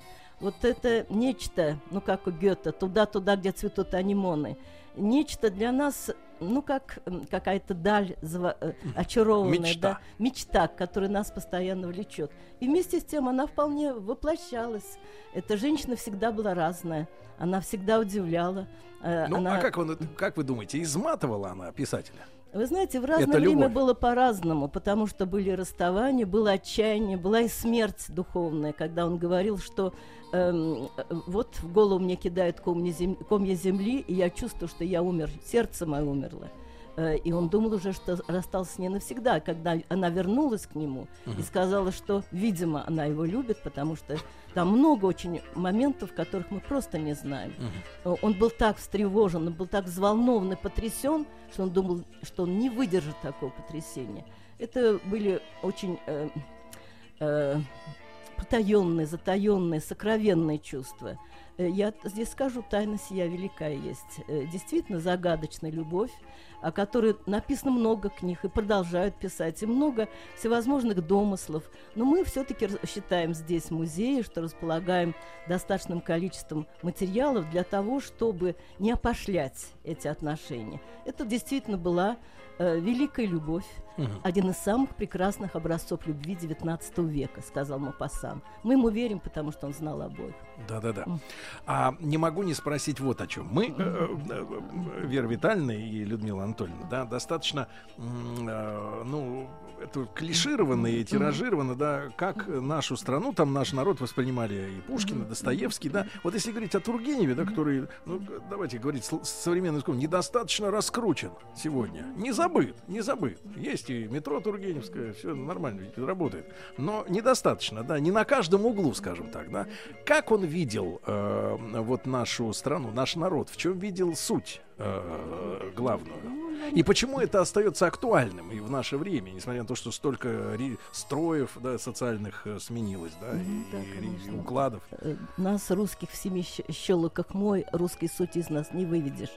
Вот этот простор, эту внутреннюю свободу, которую Тургенев ценил выше всего, он не находил в иностранцах. Он считал, что внутренняя свобода. Внутренняя свобода, духовная свобода, тайная свобода, когда нельзя говорить, да? Но внутри ты свободен. Внутри ты всегда свободен. Поэтому меня всегда потрясают записки охотника, как Тургенев сказал, может быть, самый долговечный, что я сделал в своей жизни. Люди под таким чудовищным гнетом сохраняет э, огромную свободу. Это даже, если хотите, подвиг свободы. Это даже пример свободы. Вот эти тургеневские крестьяне, я не знаю, Вера Витальевна, она молодой человек, но я застала еще этих крестьян. Вот после войны двери не закрывались в деревнях. Вот. Это удивительная доброта, удивительное милосердие. Отсутствие вот этой жестокости после немцев, потому что uh-huh. наша Орловщина была Да-да-да. занята э, немцами. Вот. И это внутренняя свобода, это доброта, я не скажу смирение, потому что как, как есть и бунтари у Тургенева среди его крестьян. Но это, знаете, та точка отсчета, вот наш народ, та точка отсчета, которая для Тургенева была якорем спасения. То, что он должен делать, то, как он должен думать. Вот он приезжает в Россию, он окунается в русский мир, и для него это, э, так сказать, то, что он должен делать дальше. И где бы он ни был, в Англии, у Диккенса, там, я не знаю, у Флобера, э, там э, среди немцев, в Берлине, он везде говорил о России. Вот маленький пример. Э, вспоминает, что он заговорил о русской песне. Он mm. собрал целые сборники русских песен, собирал их здесь, на Орловщине, в других местах. И э, стал говорить Дик, Диккенсу, какие удивительные у нас русские песни. И запел «Лучинушку». Диккенс повалился на диван, задрыгал ногами и захохотал. Ему показалось это очень смешно, потому что у Тургенева был тоненький фальцет, и, наверное, пел он не очень хорошо. Тургенев, наверное, обиделся. И вот э, удивительное дело. Недавно была группа у меня из высшей экономической школы. Хорошие ребята, совершенно великолепные. Когда они подошли к мантии Тургеневу, мантии Оксфорда, наша первая русская оксфордская мантия литературная, э, итальянец, который с ним был, встал на, на одно колено перед этой мантией. Вот. А я спросила, э, э, вот рассказала этот эпизод, который вам рассказала. Говорю, а кто-нибудь помнит «Лучинушку», знает? Потому что моя бабушка пела, мама пела, и я пела. Ребята не знали «Лучинушки». Вот, и тогда женщина э, моего возраста, мы с ней стали петь эту самую «Лучинушку». Вот не знаю, Сережа, помните ли вот вы? Вот нет, то не помню. А мы попросим. То не ветер ветка а клонит, попросим. Не, не дубравушка шумит. Ну, Вера Витальевна не будет со мной ну, да, петь по это, статусу. Да, да. Конечно, ну что вы, я не рискну перед э, таки, такой огромной аудиторией. У меня не фальцет, а уже неизвестно что. Вот, так что... Так Диккенс-то хочу... одумался, пёс? Вы знаете, я думаю, что он не одумался из своей... Это не Диккенс, да, это был Ульям Текерей, я оговорилась. Текерей! Ульям Текерей, да. Диккенс был все-таки поумнее, я думаю. Да, по воспитанию. По воспитанию, да.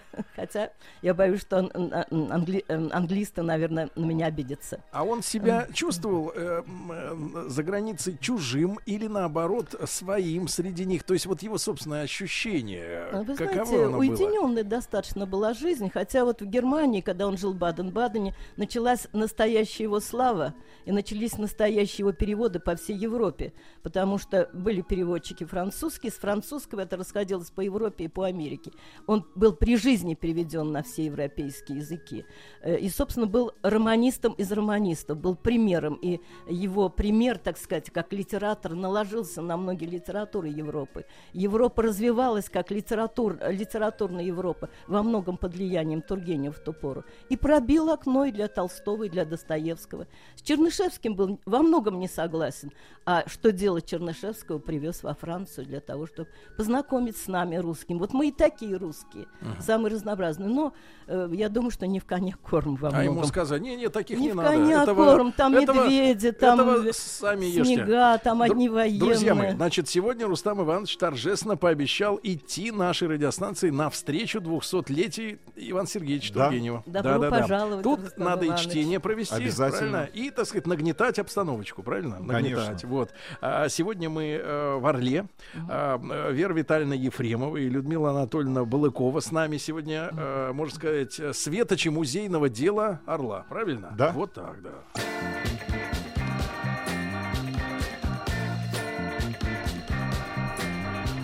Сергей Стиллавин и его друзья. Дорогие товарищи, продолжается наша работа из Орла. Сегодня мы э, вот, э, говорим о двухсотлетии Ивана Сергеевича Тургенева. Э, и вот с Верой Витальевной Ефремовой, директором Объединенного литературного музея, Людмилой Анатольевной Балыковой, старшим научным сотрудником музея Тургенева, мы говорим. Но, Людмила Анатольевна, а в чем вот мистичность, так сказать, мистическая составляющая тургеневских юбилеев и праздников? Я понимаю, что это не научно, это, но тем да, не но... научно. Но мы все-таки пытаемся стоять на, на почве реальности. Вот. Ну, я вспоминаю Домбровского, помните, «Хранитель древности», угу. там предложил одному издавать журнал. Да, говорит, давай будем издавать журнал. А ты в Бога-то веришь? Да нет, не верю. Нет, тогда я с тобой не буду издавать журнал. То есть есть какие-то вещи, которые...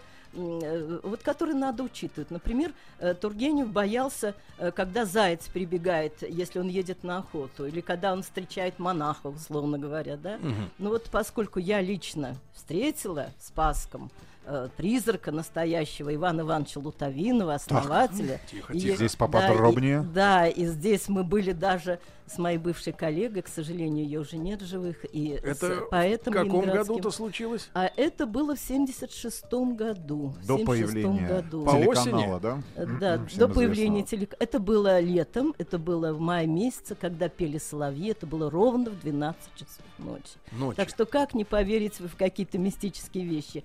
Говорю, говорят, что у Ивана Сергеевича э, тоже были видения. Э, ну, например, он сидит и пишет, и вдруг появляется какая-то женщина, которую он не знает, которая ходит вокруг него, что-то бормочет по-французски, э, про, походит, посмотрит через плечо, э, побормочет и уходит. Вот такие видения у него были. Хотя он говорил, что к мистике никакого не имеет отношения. Однако целая серия мистических повестей или таинственных повестей у него была. На свете многие из друг Горацио, что не снилось нашим мудрецам. Поэтому я, э, так сказать, дую на воду и плюю через плечо для того, чтобы мы провели наш юбилей. Я думаю, что Тургенев нас здесь, безусловно, хранит. Конечно. Он нас хранит, хранит в самых экстремальных ситуациях, когда, казалось бы, денег нет, или что-то не складывается, человек не приезжает в последний момент. А в какой-то, да, случается. Какая-то возникает абсолютно такая да. интересная ситуация, когда... Или спонсор вдруг приходит, просто является, в музей приходит да. человек, говорит, да, не хватает, даем. Причем волшебным способом потом он также исчезает, как у Лескова, да, вот тоже, тоже все переплетается. А, а как Николай Семенович не любил юбилеи. Mm-hmm. Ну, это, наверное, в жизни каждого человека юбилей — это какой-то рубеж. Постольку, поскольку, ну, а, ушедших близких мы вот уже юбилеями не, про, не а, вспоминаем, да, а великих вспоминаем. Вот тут тоже получается вот это мистика, uh-huh. юбилея при жизни, юбилея по, по, по смерти. Uh-huh. Такой вопрос, а в каких отношениях власть находилась с, Иван, с Иваном Сергеевичем? Ну, по-разному. Да, по-разному. Точнее сказать, он в каких отношениях. Да, тут у него вся жизнь была... Да, в отношении. Даже Александр да, второй, да. который, в общем-то, любил его записки охотника и читал их, и плакал над ними. Угу. Э, он говорил... Все равно этого, этого варил. Он, этого говорил, тоже, он да. говорил, это мой сучок в глазу. Да. Помните, есть такой персонаж, ну. у него в рассказе Льгов, сучок. И вот для, для власти он был такой сучок в глазу, mm-hmm. который все время напоминал о том, что вот там бедные, вот там люди, которых унизили, которых оскорбили, ко- с которыми несправедливо обошлись. И вот Тургенев постоянно об этом напоминал. И поэтому он был вот mm-hmm. этот сучок в глазу власти. Как только он появлялся в последнее время, начинались чествования, юбилейные Тургенева. Тут власти говорили, Иван Сергеевич, вы что-то долго здесь, мы вас приготовили, вам уже экипаж хороший, угу. отправляйтесь-ка за границу, поезжайте, чтобы, чтобы сучка в глазу не поезжайте. Да. Людмила Анатольевна, и не могу не спросить вас, как знатоков, да, э, так сказать, э, жизни, а что Иван Сергеевич-то больше всего любил откушать? Вот нам в последнее время запрещают говорить слово «кушать». Так сейчас почему-то так слово модно. Слово «есть». И есть. Мы говорим а, сейчас здесь у нас а, в Орле. Да. И, собственно, пока разрабатываем, пока не могу. Вот вы говорите, меню. приглашайте, приглашайте.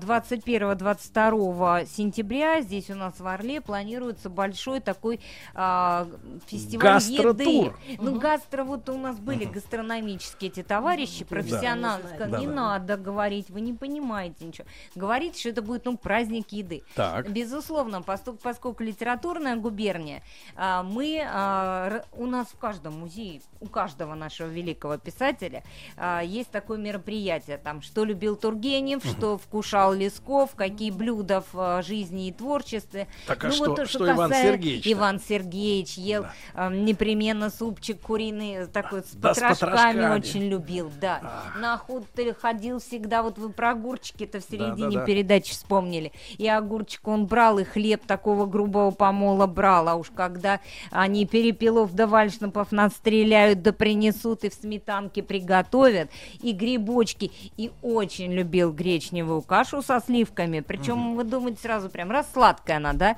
Нет, она должна быть и с морковочкой, с лучком, вот такой гарнир. Угу. Ну и... Ну, а вы... Каша по-тургеневски. Ну, а выпить-то что любил? Вкусно. Да. Иван Сергеевич-то.